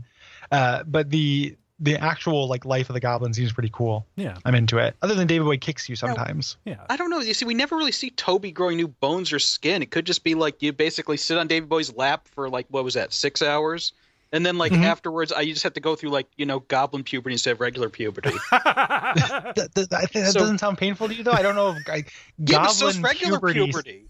So I mean, like it's you know it might be the same. yeah. And Toby would never know. Like Yeah, he's I young. guess that's true. He's, he doesn't have two puberties for comparison. exactly. See, you're being all humanocentric. I guess to me, goblin just seems like a modifier that makes it seem worse. like going through puberty, or could you go through goblin puberty? I mean, if you were given a choice. yeah, like if you chose human puberty or goblin puberty, I don't know. I, I guess I would choose like dragon puberty if I could, but that doesn't seem like it's on the menu. Beholder puberty. There we go. If there was a sequel, Yeah, my vestigial legs fall off and I become a floating eye orb. Um, yeah, but but the famous musical number here where he uh he sings a song called Dance Magic. No uh, magic or dance. yeah, magic dance. Yes, uh, that is uh, very very famous. It also one of the goblins says "slap that baby, make him free" is the actual lyric in the, the David Bowie song, but the goblin says it like P, which again big hit with young Gary. In case you were wondering what kind of where my sense of humor was at when I was seven. was. Yeah, one hundred percent. The uh, yeah, that is that is true. Um, but and this is this is a, this is a karaoke song I like to do Hmm. because it's always a big hit because the song is popular with millennials. um, and and the way that these uh, these goblins float and and jump up is very funny to me. Oh yeah. My my buddy Derek always refers to that as dance magic. Whenever anybody like, there's, you know, there's a bad effect of something jumping too slowly, he calls it dance magic. Yep. Very obviously, Um, like they've got a like a wand behind them, moving them up and down. Yeah. Oh yeah, yeah. Um, so so we cut back to uh, Sarah and she's trying to make her way through the labyrinth. This is the only part where she's really just kind of doing maze stuff. Yeah. Um, and she's trying to mark her way because she's smart, but Mhm. all these awesome little puppets fuck it up. like a, little like, like the, the little, little like newspaper like ethnic newspaper man Yep. who's like complaining about the kids stealing his apples. Like Uh-huh. way into that. I just love the like, like like like the cute little beakers that that pick up the tiles that she marks and um and turns them over. Mm-hmm. It's it's it's very portal like that. Just this entire thing is like a bunch of panels that can be lifted and moved around. Like just this Yeah. is one hundred percent magical realism, as if that wasn't already clear. And and and it's just this weird little ecosystem where there's little loose people living in the ground. oh yeah. Yeah. Um, then you get to another kind of famous part with these two doors here, and they they do the the Sir Mix-a-Lot, you know, uh, challenge where you know Sir Mix-a-Lot likes big butts and he cannot lie. His brother can likes big butts and can only tell lies or whatever. The, um, the Yeah, but it's So- a it's a red door and a blue door, and uh, Yes. one of them tells only the truth, the other tells only lies, and so it's kind of a test of cleverness to figure out uh, if she can go through the right door. One of these is uh, will lead to to certain death. Yes. Now, Yeah. as near as I can tell with this scene, her logic seems unassailable to me when she's picking the doors. Because, like, which one would he tell me to pick? You know, Mhm. so that depending on which one, it just seems like. But then afterwards, I can't tell if she was if it was right or not. I think she was right, but she just needed to not choose down. Yeah. Like when she when she gets uh when she falls through the trap door, she has an option to keep going up, but she doesn't. Right. Okay, because usually trap doors seem like not a sign of progress when you fall down holes. Yeah. This one's got training training hands on it though, because the, the, the another part of this movie that kind of uh, you know d- didn't give me nightmares, but I think is genuinely pretty creepy and unnerving, Mhm. um, and just really evocative and awesome is the the helping hands. Yep. Oh my Um, gosh, like the way that they like assemble into uh into faces and stuff, it's kind of like the sledgehammer video. Yeah, yeah, and and and they, they it seems like they'll carry her back up. Like if they, you know, they're like, which way do you want, up or down? Where's the big decision? Yes, which way? Yeah. You know, and then they they're trying to see, and she's like, well, I'm pointed down, so I'll go down. Uh, that is into the- bad logic. It's the worst, Sarah. No. You're honey. a human being. Go up, yes. Yeah. not mole. We strive Yeah. we, we strive to, to to to live in the skies. Come on, Sarah. Exactly. Everybody wants to fly, um, but she and, and eventually goes down into the oubliette Mm-hmm. um, here, An actual which thing. is uh, yeah, yeah, it's one of my favorite words. Yeah. Um, yeah, I love it. Uh, it's it's a very pretty word for being such a terrible thing. it's like diarrhea. Yeah. yeah, or chlamydia. um, so the uh, uh, David Bowie is is sad that she's gotten this far, uh, but he says you know Hoggle will lead her back to the beginning, and Hoggle shows up somewhere somehow in this area. I get the sense that he lives down here. Yeah, maybe he's got that broom closet, so he's got like a closet full of pots and pans. Yeah, well, he's, he's got the, the broom closet with the magic door that if you open it from one side, if you open it from the left, it's the it's full of pot, pots and pans. If you open it from the right, it's a it's a hallway. Mm-hmm. Yeah, I was kind of got he- the impression that I thought he lived outside the labyrinth. He- Myself. I, yeah, I don't I don't know where where he lives because he he gets around. He knows the labyrinth real well. Um, I don't actually know where he lives. I, could- just think there's a labyrinth next door, you're gonna, you know, find out about it one way or another. I just think guess that's true. like he comes across as very janitorial to me. like his He's, his he's like he's the groundskeeper. yeah. Like, that that, make, that makes sense too. Every time I live behind like a Taco Bell or something, I end up knowing that Taco Bell pretty well. So I, that makes sense. Mine just like you know, Um, Hoggle comes over one day. It's like you know, like deliver a fruit basket line to be a nice neighbor, and then he spends like the next week stuck there. it's like, yeah, now I know the labyrinth pretty well. Subsisting on goblin meat and like, yeah. Um, Poison so he uh, he gets uh, bribed by Sarah because Sarah gives him some costume jewelry, and uh, and he likes he likes plastic. He likes uh, jewelry. That's his thing. Mhm. Um, and uh, kind of bribes her to uh, to take him as far uh, take her as far as he can. And uh, they, they're they're continuing through the labyrinth or the oubliette trying to get out, and they run into these, the false alarms, which I love these things too. yeah. Um, the voice acting on these things is really great. Uh, these giant stone faces that uh, you know try to turn back. You're know, going the wrong way. Beware, beware. The, Um, and the puppetry on these is great too. One hundred percent. Yeah. Well, really, because when Hoggle gets in the argument with one, where it's like, you know, oh, shut up, we've heard it already, and it's like, but I only get to say it once. Yeah. He's like, well, don't expect us to have a big reaction. Oh no, no, no. They're so polite. I really love it. It's very I- I funny think to me. like- They actually indicate like they only get to say it like every hundred years or so because nobody makes it that far or something. No. It's just like it's that's really shitty way to be as a Yeah. magical creature. It's The- true. It's so situational. It, it's true. It, it, it's like it's like being a mimic, whereas like you just kind of wait forever um, for your one moment to shine.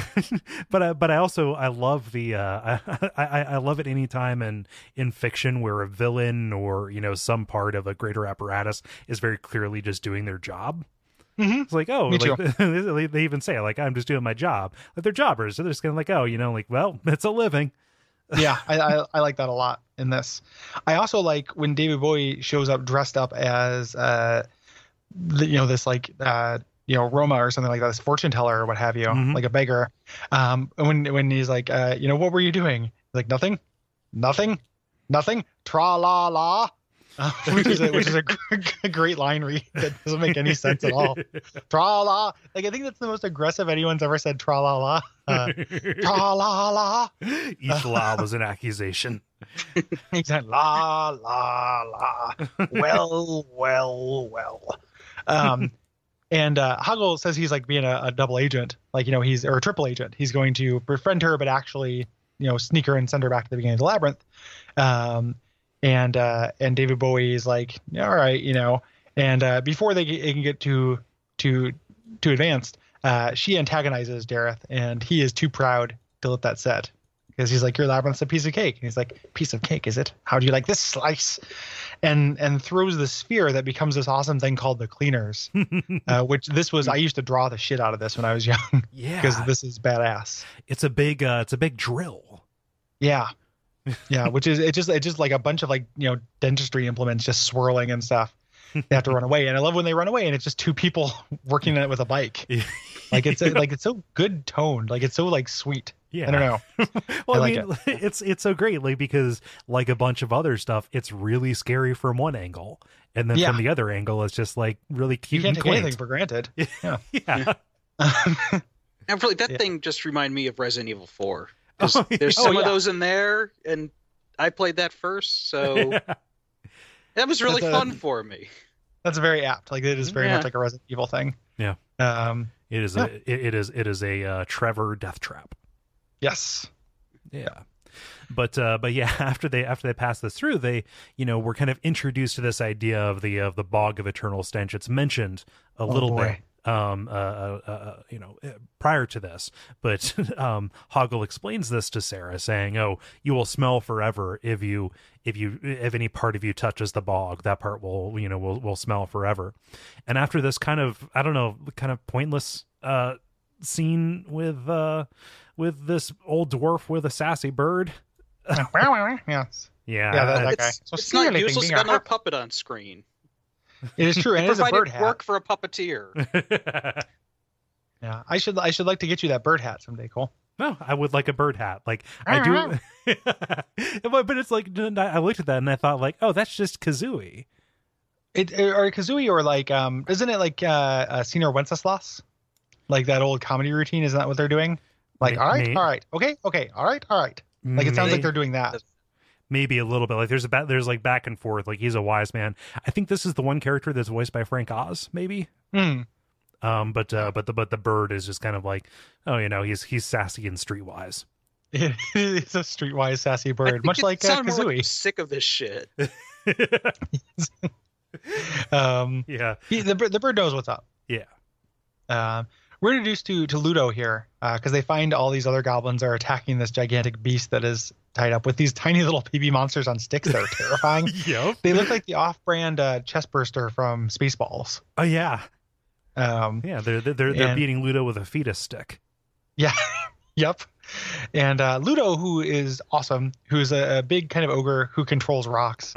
Uh, and and I, I know I them used as to, Sasquatch. yeah, The yeah, Sasquatch. yeah. He, uh, I don't know if I can. I can't do it as well as I used to, but I used to be able to do a very good impersonation of of Ludo. And if I can't do it anymore, then I'm down to just Louis Armstrong, which is a bad place to be my only impersonation. Um, but But, uh, give it a shot. You can't say. let me you- let me see if I can. Uh, Sarah, Fred. Okay, that's pretty solid. down. Rocks friends. So that, that, that's kind of what Ludo sounds like, um, which is a little bit what Louis Armstrong sounds like. Oh, Lou Armstrong. Luido, Luido Armstrong. Yeah. All right, and, and now, Gary, can we, can we please talk to Louis? yes. Can Louis? Can, can you? Can the rest of this podcast just be Louis doing your parts? Yeah. yeah, no. Uh, if, if throat would fall out and the ACLU would get on our case. I Um, suppose. the, um, so, uh, but she, uh, he calls rocks and she throws them, and there's a little bit of slapstick where like that knocks their helmets and they start fetusing each other. um, and uh, don't know she how gets that- down. Where did we decide those are called fetuses? I, Oh, Kole that, went that was that, was- that was with it. me. Yeah. Yeah. Yeah, I- Uh, I- it's just that, like, they're they're little monsters on sticks. I don't know why we had to bring you know embryology into it. they, just- they, they they don't look very fully developed. They're kind of pink and slimy, like they're fetus monsters. You know, it's not the fetus of a human. Yeah. Now who's being humanist? but yeah, they're they're too wet to not be fetuses. Yeah, like too slimy. Yeah. Uh, anyway, so they, they continue to move. Uh, Ludo is now a buddy, and uh, they find these two door knockers. You can buy these door, door knockers for your door, which I Mm. really love because I, I like these guys a lot. Yeah. Uh, yeah, yeah, I love the one that can't talk because he's got the uh, the ring in his mouth. yeah. And one the grumpy one with it in his ears, and uh, essentially she just ends up going through that door arbitrarily, and she could totally take the ring out of his mouth again on the way out, and just chooses not to. Or could have taken the other door because it's not like it, one was special or anything as far as she no, knew. I- she just wanted to cause the most suffering. Yeah, I think that just Yeah. like Sarah's path is marked as like just with a, a a complete disregard for the quality of anybody else's life. One hundred percent. Yeah. Yeah, she she has to learn that. um, they get through. Uh, they lose Ludo. Ludo falls down a trap door. Um, and uh, we get cut to the scene with uh, this is the scene that the the puppeteer, the the crystal guy, had to be up David Bowie's butt for like half a day, um, where David Bowie gives uh, Hoggle a peach and says, you know, find her, give her this peach. Um, and he says it's not going to hurt her, is it? He's like, why? You know, do you think you guys are friends, bosom companions? um, and, uh, and and he laughs at him and he says he says if she ever kisses you, I'll turn you into a prince, prince of the land of stench, which is a sick burn. Psych. Um, but you know, and so she he's off to go find Sarah, but we can move on to the Fireys.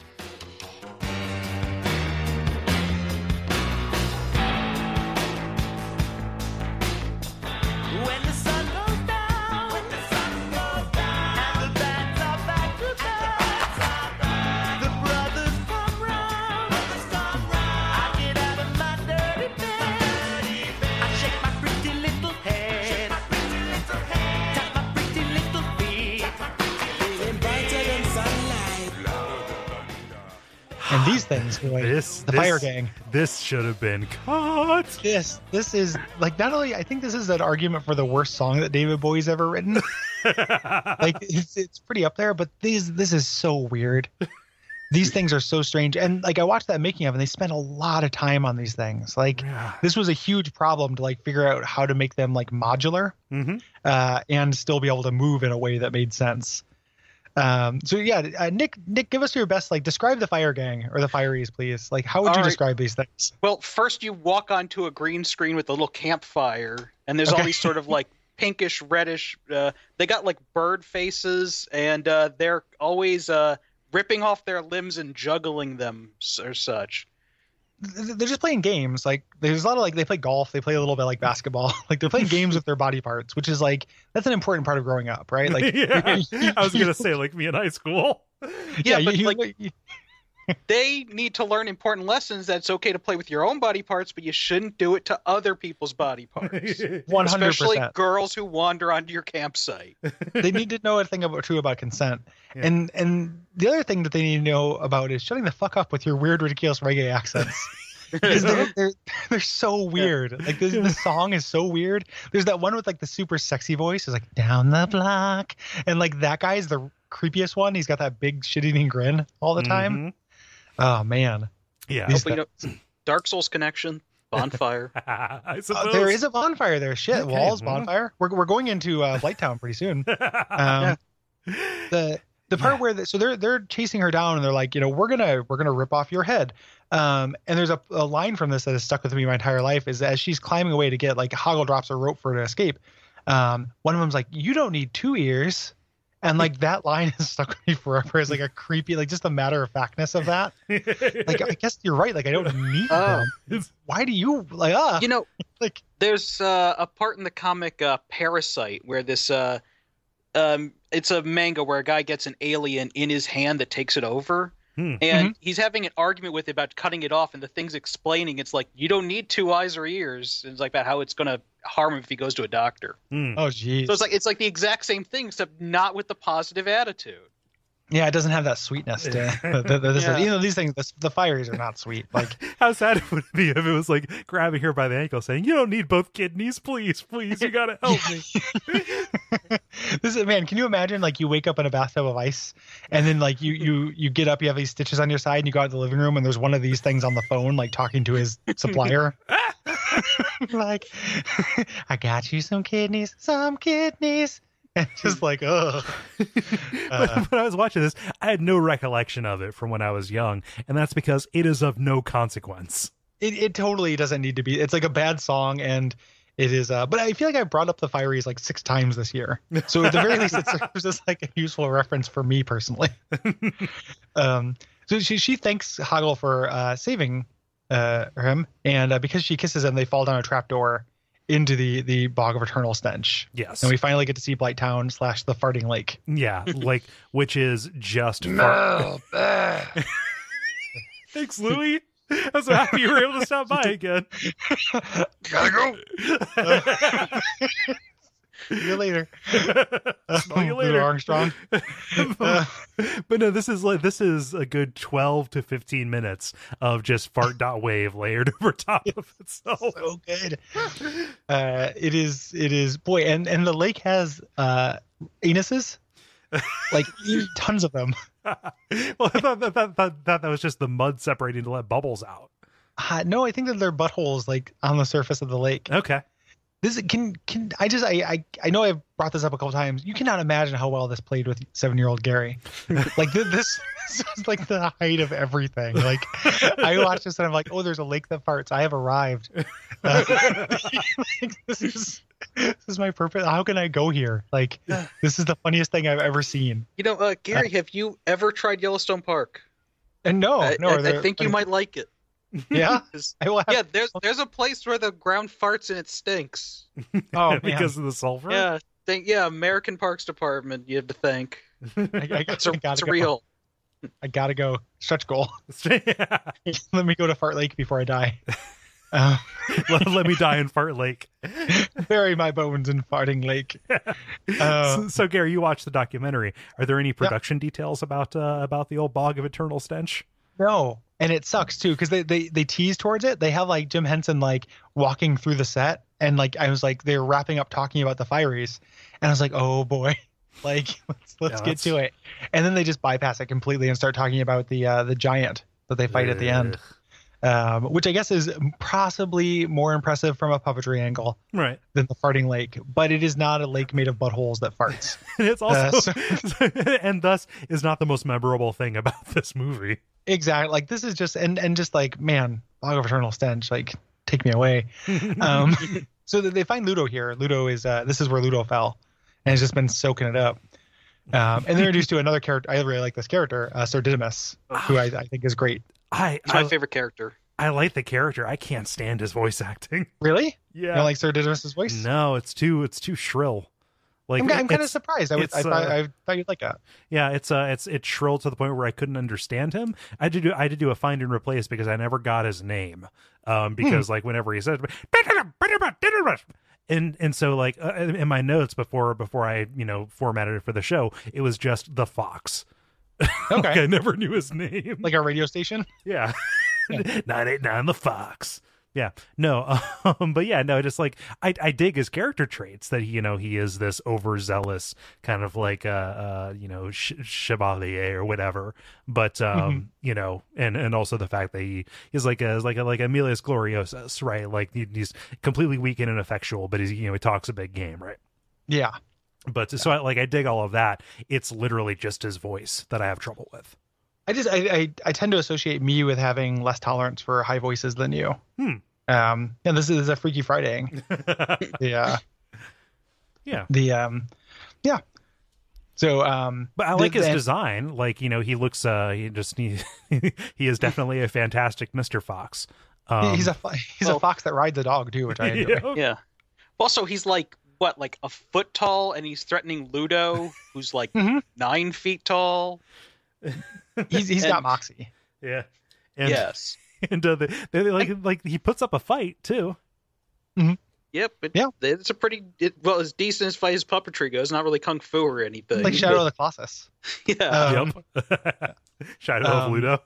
Yeah. The the the uh, they eventually Sigh. he, he uh they, they I like there's a whole point where he's like you know no one may pass without my permission and finally someone just like has the idea of asking him for permission It's Sarah. and he's like, Yeah. yeah. Sarah Sarah he's like yes uh, which, which I love Um, and also, he can't smell. Like he doesn't notice the smell because he's acclimated to it, and he takes Mhm. it personally. Like, well, my sense of smell is all I've got.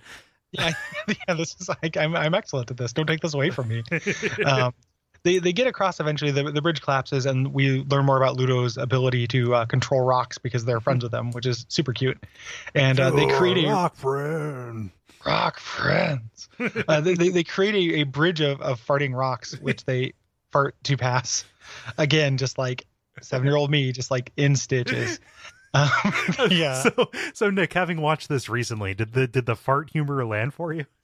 Yeah. Um, no, it was really kind of just to my kids, background noise for me. Oh, Where okay. it's like, you know, it wasn't like, uh, you know, you see a lot of movies where it really sticks out that like, oh, they're just, you know, tossing farts in my face because this is a movie for children. Mhm. It was really Mhm. just like, oh yeah, it farts there. So yeah. If you you you you have been inured by Shrek. The- Well, no, you see, in This- Shrek, it would still stand out, Hmm, but you know, here Yeah. it, it's diegetic farting. It Mhm. makes sense. I gotcha.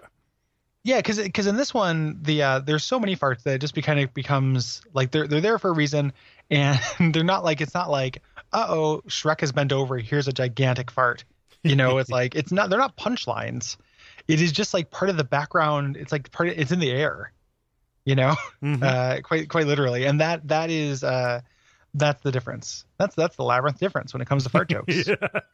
That's, Uh, that's a labyrinth guarantee. I I want I actually think that. Uh, the uh so so moving on to another uh kind of set piece that was a real nightmare uh, as a child uh, for me that I thought was kind of scary. Yeah. Um, they eventually uh you know they're gonna Hoggle's like I can't give her the peach I'm gonna throw it away, but Jareth scares him. Um, and uh, we find out that the peach would actually is gonna make her forget everything. right.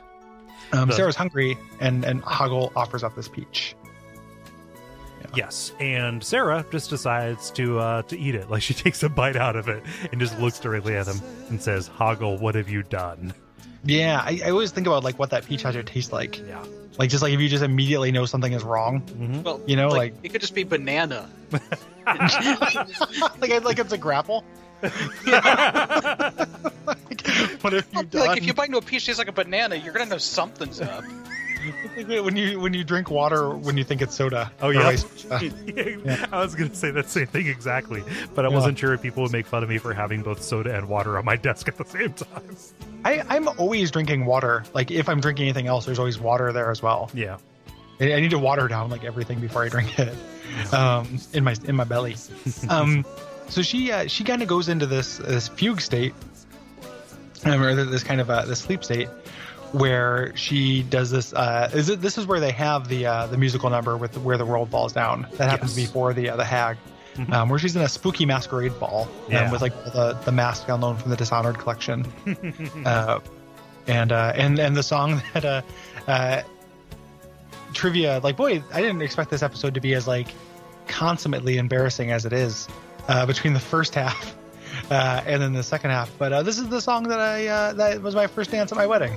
Okay. The, uh, yeah, because uh, we- you know me and my ex-wife were big dorks, and uh, we, we we didn't like recreate the scene or anything like that. I was that going to say, sorry. did you did you just have like a mask table at the front of the reception? no. So with all the mask, it might be more fitting to you know consummate the wedding too. yeah, get yourself an eyes wide shut situation. No, we did that to, to John Cage's 433. Um, uh, but so, the- so you you hired a bunch of musicians to cough uncomfortably in the room with Yep. you? we did it next to it next to an unplayed piano. Um, we can we can stop talking about my, my the sex I had on my wedding night. Okay, I'm sorry. And, uh, so it's, it's okay. just just a suggestion. I mean, we don't have to stop if we don't want to. I'm just throwing it out there as one possible avenue for the continuation of this Dark Souls podcast.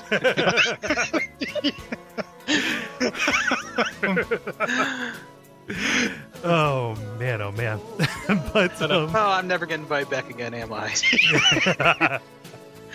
but this is uh, this this is pretty cool. Um, this is also the most humans that are in the movie, Yeah, there- there, are no puppets right? in the in the scene. Which oddly makes it feel even stranger at this point. Well, they, they do a lot of weird set design Yeah. with with stuff there. They, there's a big part in the documentary about this, where they talk about like how they kind of set this up um, to be otherworldly and weird. And they kept saying it's like inside of a soap bubble because uh, the crystal balls that David Bowie or they, they become bubbles and they become crystal balls or what have you. Yeah, Um, so they kept saying like how do we make how do we emulate that? yeah. Um, And then they they also make the masks that are prominent in each scene um, scarier with each shot. Um, and, and until they basically stop short of that dance scene from Jacob's Ladder. Yes. Yeah.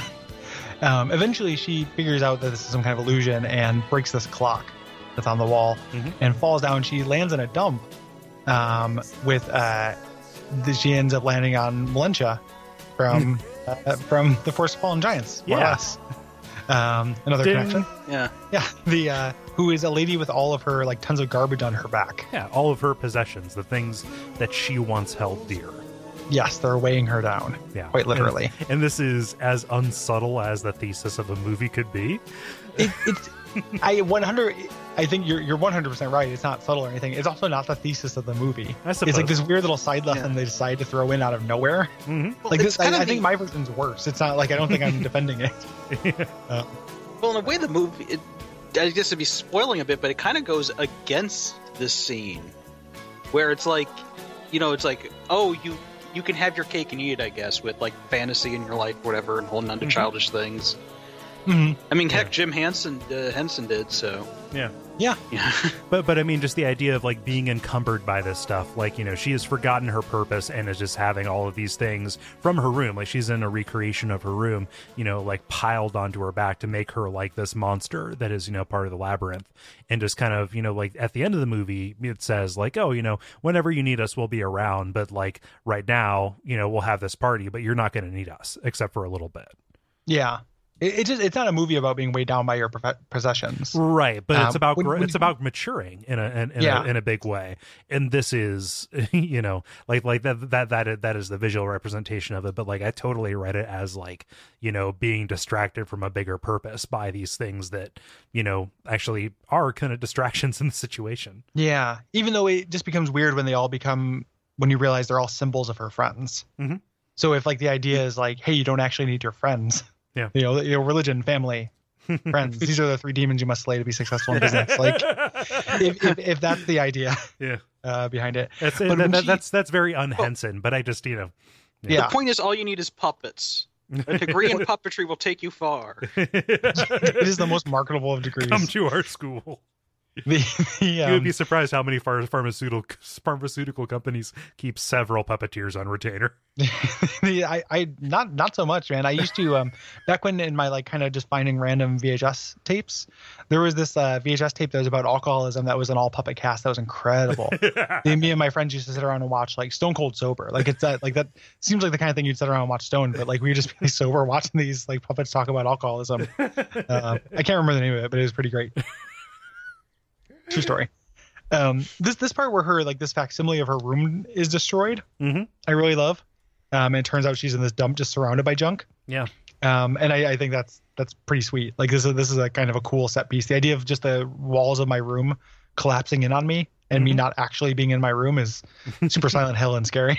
Yeah, Um, yeah, which I, I dig. yeah. It's uh, it's the false set from Wayne's World. Yeah, yeah, I, I really dig that. Um, the uh, so eventually, from looking at the labyrinth book, she eventually gets out of there, and her her friends are all back. On this little transition scene, there's one of the other garbage ladies that you only see for like a split second. that I think is also a really scary detail. Like these things are just wandering this waste, Yeah, um, which is pretty cool. It reminds me of like the walkers in um, uh, Fury Road. exactly. Yeah, Yeah. you know, it's garbage flage. Yes. Yeah.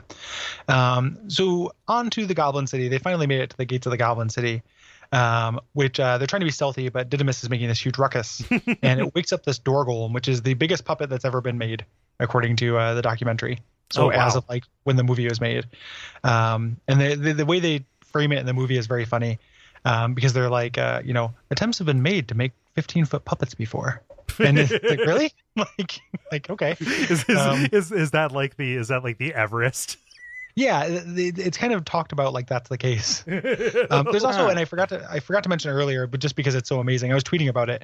Um, Jim Henson in the thing when he's talking about uh, Magic Dance, he said like he talks about the choreographer he brought in. He's like, I, I brought in this this choreographer uh, because I really wanted to give this this movie a sense of black movement because it's a black guy choreographer and like is like one. I mean, like it's a little bit racist, but like fine, you know, at different time. And Jim Henson is is a saint and he's dead. And you know, I'm not as worried. It's kind of racist. I'm not as worried about that as like. Did, did any part of this movie did you ever think like you know this has a real like sense of black movement like this is this has a real like this is not the whitest thing I've ever seen in my life like this like European fantasy with a soundtrack from David Bowie um you know Uh, yeah, I, I, I mean, it, I think you're setting me up for a trick question, but no, no, at, Yeah, at no, no, it is- point. it is just it was just such a weird like thing for him to go out of his way to find or to, Well, I, to I guess the of- thing is we don't have the comparison because maybe that alternate version of Labyrinth just knock you right out. yeah, it's, know, it's it's even like- yeah it's, it's even more like stodgy and white like it- this this this is the soulful version of labyrinth that we The, the we other got. version of Labyrinth, like it's really just an awkward waspy din- dinner like non-conversation. yeah, she, she never leaves it's just her with her parent her awful parents it's a, it's a slice of life drama.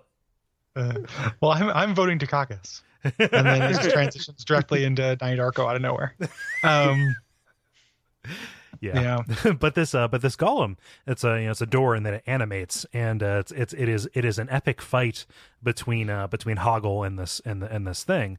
Um it's pretty cool.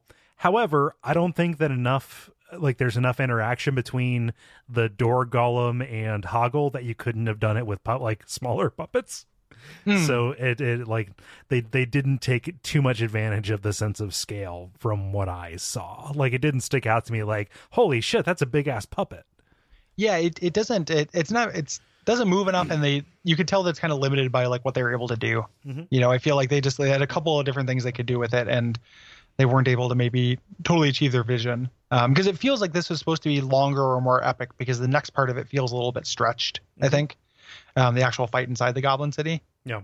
um Yeah, but uh, eventually they defeat this by uh, Hoggle getting uh, getting on top, taking the head off, and then throwing out the, the little pilot, the little Man Mhm. Black alien inside the old man, um, and then kind of taking it over uh, for himself and getting the, the the axe lodged inside of the door frame for no reason. Mhm. Like they could have used that to tower through to the uh, to the uh, to you know. smash everything and Yeah. yeah if if they had the budget for it yeah fucked it up. And then there, this is the the Goblin City where the goblins actually live, Mhm. uh, which uh, you know has a could, could be a Souls area. And the um, and and this scene, this is the part of the movie that I feel like drags the most. Um, Yep. this kind of fight in the Goblin City because it just kind of goes on for a very long time. Lots of hijinks. it's like a bunch of like just like give and take that doesn't need to happen. Mhm. Like, Like the goblins are never a threat, even though one of them does have a minigun. know? Um, like it's like just really weird to think of them shooting bullets. just like oh okay. a minigun like that enemy from Bloodborne. Yeah. Oh, hey, ding. Um, and, and I love the the Muppet who has to be the cannonball. Yeah. Like uh, that that guy is a real favorite. Like, oh, it's a living. I, I, you can you can do that joke all day, and I'll always kind of like it. Yeah. Um. Yeah. Yeah. There's a, there's also a very annoying uh, joust scene that drags on for way too long with Didymus. Um, Mm-hmm. it- like, yeah, it's a fox jousting from the back of a dog. Okay. I think Didymus. I think this is his like because we just had Hoggle's hero moment. I think this is supposed to be like Didymus, Didymus's shine to do so- time to do something. Mhm.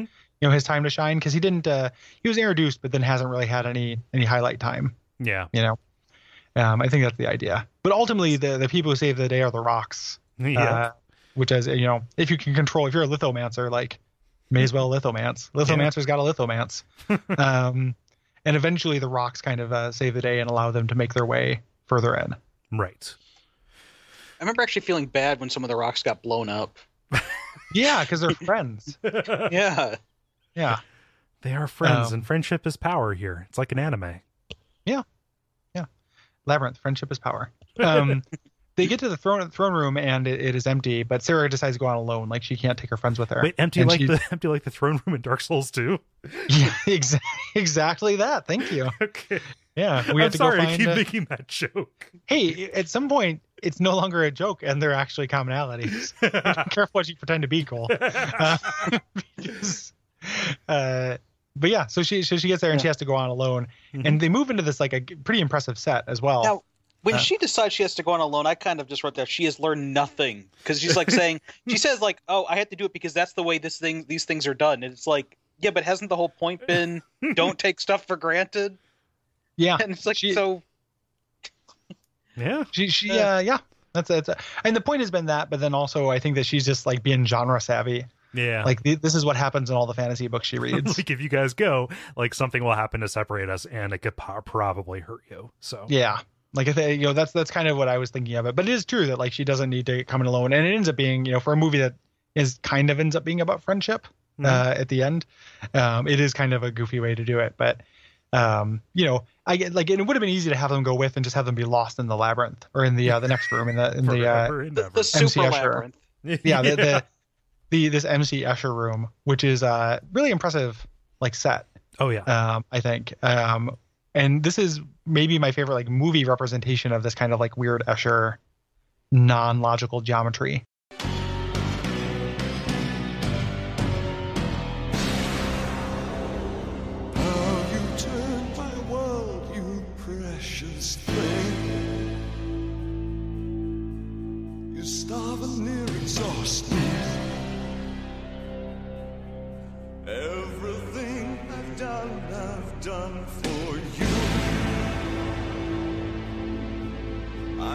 Stars for no one.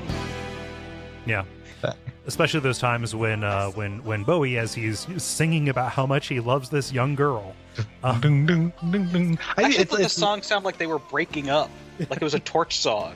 Yeah, because he's he's he's real like you're you're hurting my feelings by rejecting me, like you Mhm. trying to to get and just not accepting this, and like it really kind of shows the the Goblin King is just really like a real petulant brat. mhm. You know, like he's just so not, and that that plays into this. Like he's so used to getting his way all the time, and that any amount of resistance actually does like hurt his feelings. You know, not in a way that you should be sympathetic towards him, but Yeah. in a way that like he pouts about it. Yeah. And this that's what this song is. Like if you you know listen to the lyrics and you listen to the kind of monologue he has about it, you know, um, he's just like, hey, I did all this stuff for you. Why don't you like me? Like he's gotten friend zoned.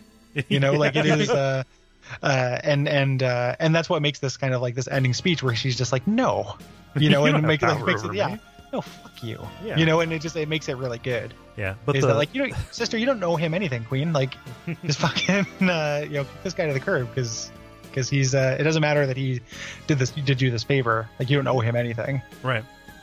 I love the uh, the choreography in this, especially like the camera tricks where they have him like walking on the ceiling and then Mhm. getting to the edge and then like flipping around, you know, to where he's upright again.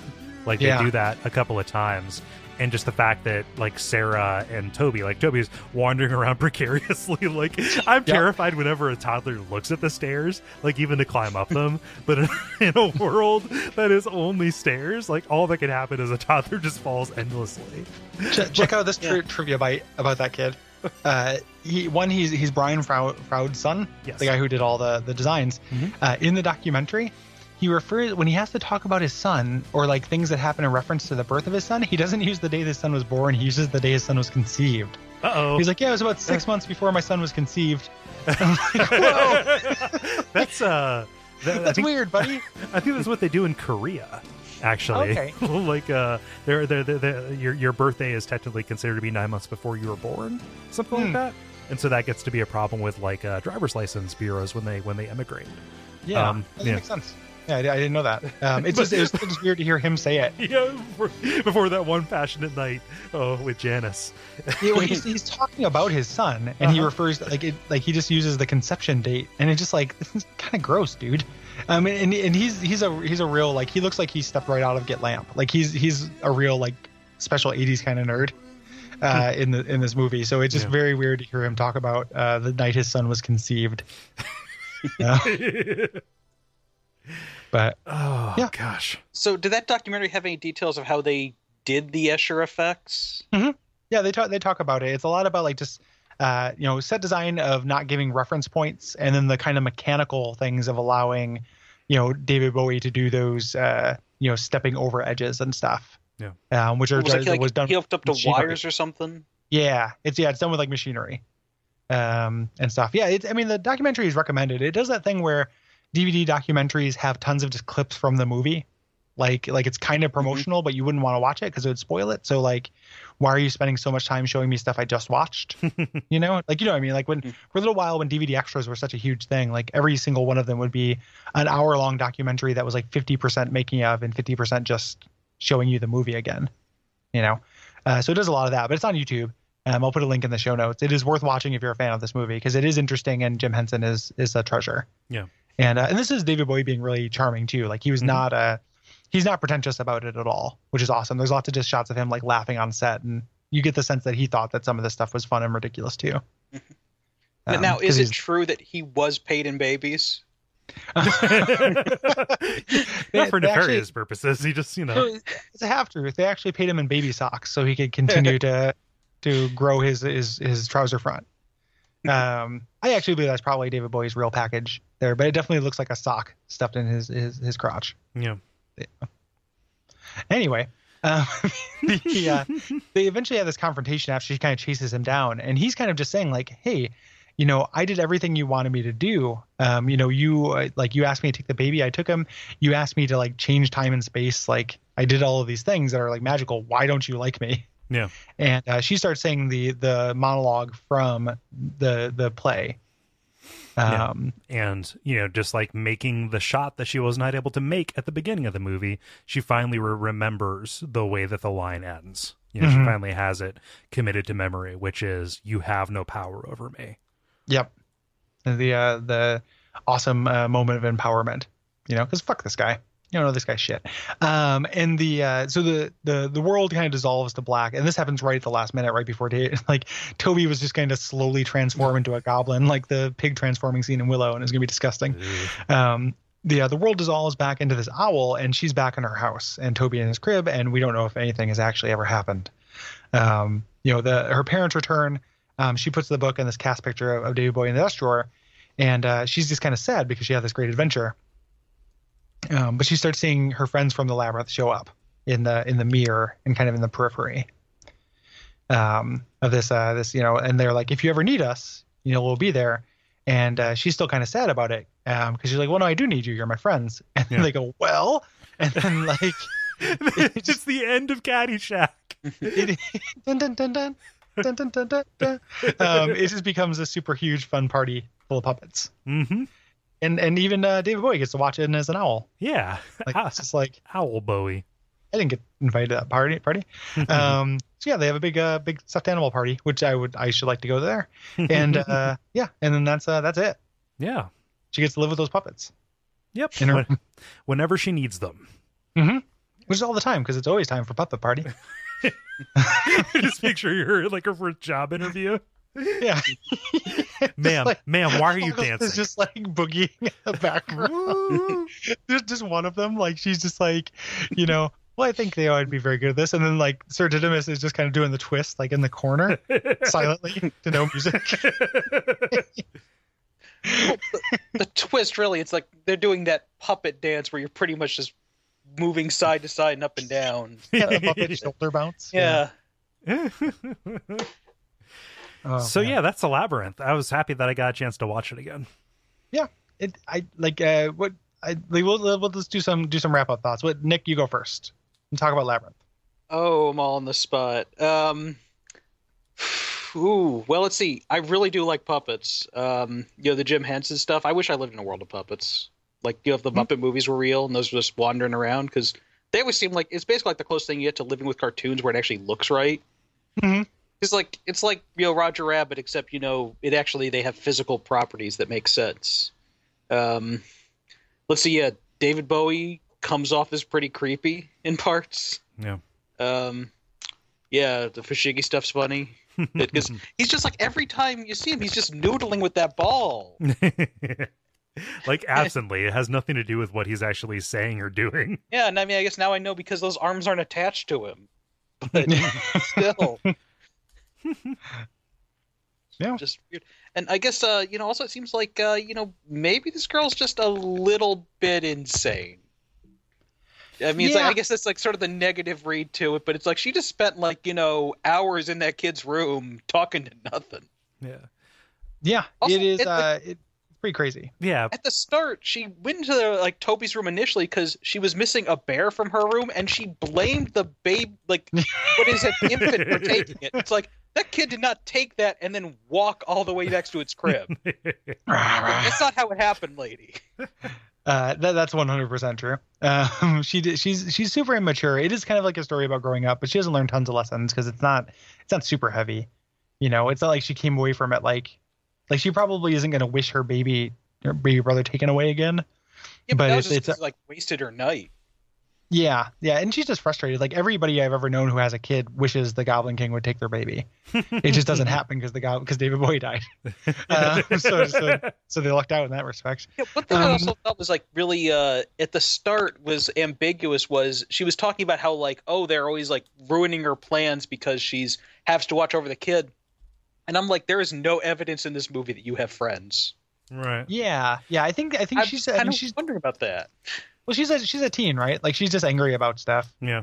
you know and like and she feels like she's she's probably mad that she doesn't have friends like she she's like there's a little bit of me in that in that girl like where i was like a kid who liked fantasy worlds and escaping into stuff and and was not the most socially adept guy Yeah. you know so i think i think she's just kind of got a lot of anger that is uh definitely misplaced and there's yeah, d- Yeah. definitely and there and there's also like a like a notion of coping in that too Mhm. like she has a very loose grip on reality and that she prefers fantasy over reality like we see that from her room but also she's dealing with kind of a you know not a bad situation at home but you Mhm. know like just isn't it that the it's her stepmom and her and then uh her her dad is just kind of care like she feels like her dad cares more about the stepmom than her and you know having Well- to take care of this you know little brother that she doesn't see as a real little brother right? She doesn't yeah, I have a lot of it's a regard half for him. brother. Yeah. In Yeah. that case, which is part of the resentment. yeah. Yeah stepbrother. Because we never actually find out what happened to the mom you know? Which is like uh which you know because it's it's a you know it's a this is her stepmom who's there. So there's probably there's like some kind of suggestions uh, of some stuff there. You have to read the descriptions on all the uh, the items in her room to f- actually find out the full full story. They were banished uh, to the same place all her friends, yeah. Yeah. non-Muppet friends. she, she probably left because she didn't want her, her daughter to be such a poindexter. Yeah so so she left uh um she divorced her dad. But the um yeah it's i feel a lot of sympathy for for her. And like as much as this movie like you know it is goofy and it doesn't make tons of sense um and it's not quite as like thematically whole as it could be like i still think it's really impressive and charming. Um i genuinely like most of the songs in it. Um i think are are good cheesy you know fun david bowie songs and they don't get in the way like there's only there's fewer musical numbers than i thought you know when i Yeah. watched it again for the show because there's really only three um and yeah this is uh this is the single movie i've seen most in life i think Yeah. um because i used to watch this once a week when i was young and the uh like the, like the the the musical numbers like themes from those kind of become ambient production music like in the Mhm. transitions and other scenes when there's not a whole lot happening so i think that that makes this feel more like a musical than it actually is totally yeah the the uh, the score stuff is not actually done by bowie but there's tons of just little reprises Yeah. that show up um yeah so so i'm i'm pro labyrinth Yeah. i'm glad i got a chance to cover it for something um you know i you know if you would have asked me several years ago if it would be for this show i would have said no. Uh, but, but i'm glad it uh, i'm glad it showed up on the network at some point because it is a cool movie. Yeah. And uh, people like when we talk about movies. Yeah. Um Yeah. i want to do some real-time follow-up. That thing i said about korean birthdays it's not from the day you were conceived it's the year you were conceived. Oh, okay. Yes. Gotcha. um and so it it's is Jan- totally clean. well, no, I just I I get trouble. I get in trouble for making generalizations about other people's cultures. I just know that they calculated differently. I was just slightly incorrect. yeah i hopefully no court will convict you for that Yeah. i think that uh it, may, it makes sense i think and uh, hopefully i mean i was going to say no one is going to think less of you for that but then time has proven that people people will be petty shitheads For about years minor and factual, years. yeah, Yeah, I- minor factual I saw in so a documentary that actually Chinese emperors were picked by the date they were conceived. They like that was to determine their whole horoscope, which apparently was really important for picking an emperor. Yeah, that stuff's Uh, fascinating to me. yeah yeah it, it is uh it is interesting um so so for people uh who who are listening to this who are just like when will this end um the um we're, we're talking about shadow tower yeah so uh, we got some stuff uh coming up um next episode we're gonna start our three episode kind of thing on shadow tower abyss 2 Mhm. regular episodes and one uh, appendix episode so if you have thoughts about shadow tower abyss you can hit us up with that Play Um, it. after that- oh my god, play it. yeah, it's super good. It is really good. It is like it's way easier than Shadow Tower is, which Mhm. is it's not making me like it less, but it's it's interesting because it's I was expecting it to just be like a thousand times better. It's way easier. Yeah. And there are a lot of neat things it does. I think in the end, like it's it's not it's also not nearly as survival horror Right. uh focused as the, as the first one is. So they're both I think they both stand up, which is Mhm. what a what an embarrassment of riches. Like Yeah. I was not expecting that. It's it's way Um, more approachable. And if you were at all kind of intimidated by Shadow Tower, um, Mhm. please go please go and check this out if you have I the thi- I think ability so, to. too. Yeah. And Yeah. if, if I were going, uh, you guys have convinced me. Where do I go to do that? Uh, Shadow Tower Abyss. Yes, how do I play that? Uh, you can find that on Google. Uh, there is a fan translation that was done, I think, in 2011. Um, that is very good. Uh, Yeah, but you had, uh, had to play it on is- emulator because it was never translated. It never came to the states. right. It never got an official release over here. and like text you could play this without uh, without it being translated i feel like um, and you wouldn't be missing that much but it would be harder Right. Um, just you know figuring out uh, you know what little dialogue is here is actually kind of charming and cool Mhm. um, and the uh, i wouldn't want to deprive myself of that so if you just uh, if you just google like a, a fan translated iso you'll find it and then uh, just use a, a ps2 emulator um, the one that i am using is pc uh, sx2 It's like PCSX2 or something like that. Yeah. yeah. Yeah. Um, so recommended. Um, after that, we will finally be getting into Dark Souls 3 because we will have it in our hands. We have a first impression episode, and then we'll be doing our first, uh, you know, opening area tutorial. Yeah. Episode with a with an appendix, Mhm. and then uh, have our first guest episode on whatever that first area ends up being. Yeah. Because I don't know anything about Dark Souls 3. because we know nothing. Um, Um, Gary, uh, do we want to make that promise that we're going to go right into the series, or do we want to give ourselves the ability to have that like uh, interregnum week, uh, where you know if we need, if we need more time to play it before we're comfortable Oh, doing yeah. it, like we like, Um, like we did with Bloodborne. um, oh, you mean like take the take the off week? Yeah, yeah. whatever? So so do do the impression and then do some like a like a minor episode on something else uh to, a- as we as we go just like we did with bloodborne because that was that was a thing in our dark souls 2 uh episode or our dark souls 2 series um that i want to make sure that if we need to make that call please understand that we do Okay, yeah. Just uh, let's let's uh, figure out how we feel. Yeah Um, yeah like, once we get down there? we can't know it until we play it but uh, yeah, but if, if we wanna- need to push it off, because we I don't even know I don't I have no idea the scale of this. Right. You know, if it how big it is, if it's like Dark Souls too big or if it's like Demon Souls big. Mhm. Um, I have no idea. And the uh, and we might end up needing that extra time. We might also end up needing it to like line up guests and stuff. Mhm. Because uh, as much as it, we do a lot of preparation or as much of it as we can, and I have kind of a, a short list of people who I think will be on. I don't know when. Mhm. Um, so and until I actually know the game, it's really hard to get people nailed down because we try to get people on for areas they like. right So uh, I can't. I can just say like, "Hey, do you want to be on the show?" And somebody can say yes, but that doesn't Yeah. mean anything until I can say, "Hey, do you want to be on the, you know, the Abattoir of Forgotten Dreams?" you know, or what, whatever. Yeah. So I bring that up not to have us do our planning on the air, but to make it clear to anybody who's listening that like we know nothing. Um, Yes. And you probably already knew that. Uh, and can surmise it by the way we carry ourselves and the things we say. Um, but Yes. um, but uh, but yeah, like they're you know, this the the second this comes out, we're hitting the ground and playing as much of it as we can in order to a bring you this the new season as quickly as possible, but also do a good job of it. So Yeah, I, I, I will have it beat by the time we do that first recording, most likely, Mhm. um, or at least in have the end in sight because that's all I'm really planning on doing. Yeah. But I'll need to go through. That's like the very much like a rough pass. Yeah. Um, yeah. So then and then we're we're on to Dark Souls three. So that's all the pre-planning. Thanks for sticking with us during this off season. Mhm. Uh, thank you, Nick, for for joining us in this episode. yes, Nick. Oh, you're very welcome. Really appreciate it. And Where, if you um, need any more guests for Dark Souls 3, yeah. Yeah, I'm man. around. Yeah, we'll we'll we'll we'll loop back. This is, this has been fun. So the uh, I think that that that will happen. If Um, if, uh, if people wanted to uh, to find your work, Nick. Uh, LatchkeyKingdom.com. mhm. LatchkeyKingdom.com. It's a comic book on the internet. It's uh, people tell me it's good. Uh, I'd good. like to listen to those people.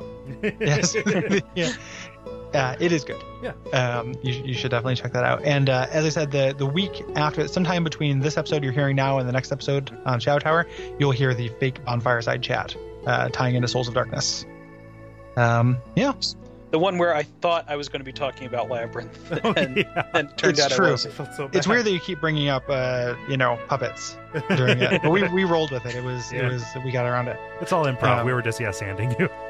exactly Um, the two secret words that unlock improv. The um, so Oh, you know, Uh, now since it's like it's all in the future past, we can just make up all sorts of stuff about it. Like, you know, you know, I think that racist rant was really uncalled for. it's a good thing it's it's been edited and everything. So Yeah. it's uh, yeah. I, I don't Um, know if I caught all of it in the markers, Gary. You might want to go back again. The, um, no, I, I keep my own markers for racist rants just in case because they happen so often that we can't keep up with it. the uh, we we like to give the illusion of uh, of forthright social justice warriors, but really, hmm pretty much every single episode we have uh, 40 or 50 minutes of just uh, anti-immigration screeds we have to cut out. Yeah. Um, yeah, we So- gotta you gotta find the guy who keeps doing that. yeah. Well, it's actually every guest we ever have, so it, Yeah. it's kind of weird. It's, it's what we're all thinking. We just don't want to say it. Duh. Ugh. um, I'm an uncle on Facebook. Uh, so- yeah. Anyway, um, yeah. If you uh, if you want to support the show, uh, you can go to patreon.com forward slash duckfeedtv and support the show. Really appreciated. Mhm. Um, you can also leave us ratings and reviews on iTunes. That is also very appreciated. Yeah, um, we have the Facebook group uh, where you can meet up with folks and you know talk about Dark Souls three when it comes out. It is a spoiler-free zone for now and for the uh, foreseeable future. But uh, um, uh, on the community side, if you back us at two dollars or up on Patreon, uh, you can join our Slack, which I'm very much looking forward to uh, being a part of that small, tight knit community uh, when Yeah. that comes out. Uh, There's already a Dark Souls 3 spoiler channel on the Slack that I'm looking forward to joining yes. once I beat the game. So, um, Yeah. but yeah, th- that will be a very fun place to talk about Dark Souls when it comes out. I think. Mhm. So, because that is a great. Everybody's right nice. Yeah. Um, and, and uh, yeah, just uh, go and uh, check that out. And also, uh, duckfeed.tv slash news is a place where you can find all of the incidental stuff, like the shirt poll that uh, Mhm. probably just ended, or the uh, the uh, you know announcements about Duckfeed Live and such. future future shirt polls. Yeah. And the like. Um, yeah, I think that's probably about it. Um, yeah. So uh, until next time, Kole, what should they do, or what should they not do? Uh, they should not take things for granted. See, I learned the lesson. Yeah. Yay! Praise the moon. Praise the Praise, moon. praise the moon. Woo! Yeah.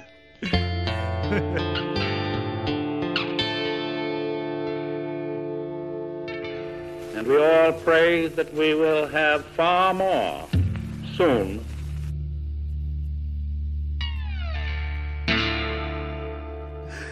Cool. Um, yeah, thanks, Nick. Uh, you know, I just remembered there was like one of my favorite lines from that movie was where uh, she says it's not fair, and Bowie goes, "What's your point of comparison?" Yeah, you say that so often. Ah, Oh, I wonder what your point of comparison is. I think about that all the time too. yeah, that's a. Uh, That's a very good Yeah. line. it's so unfair. I forgot that. Oh, Yeah. this this will go in the post roll. Oh, Yeah. well, that's now I'm in one of those.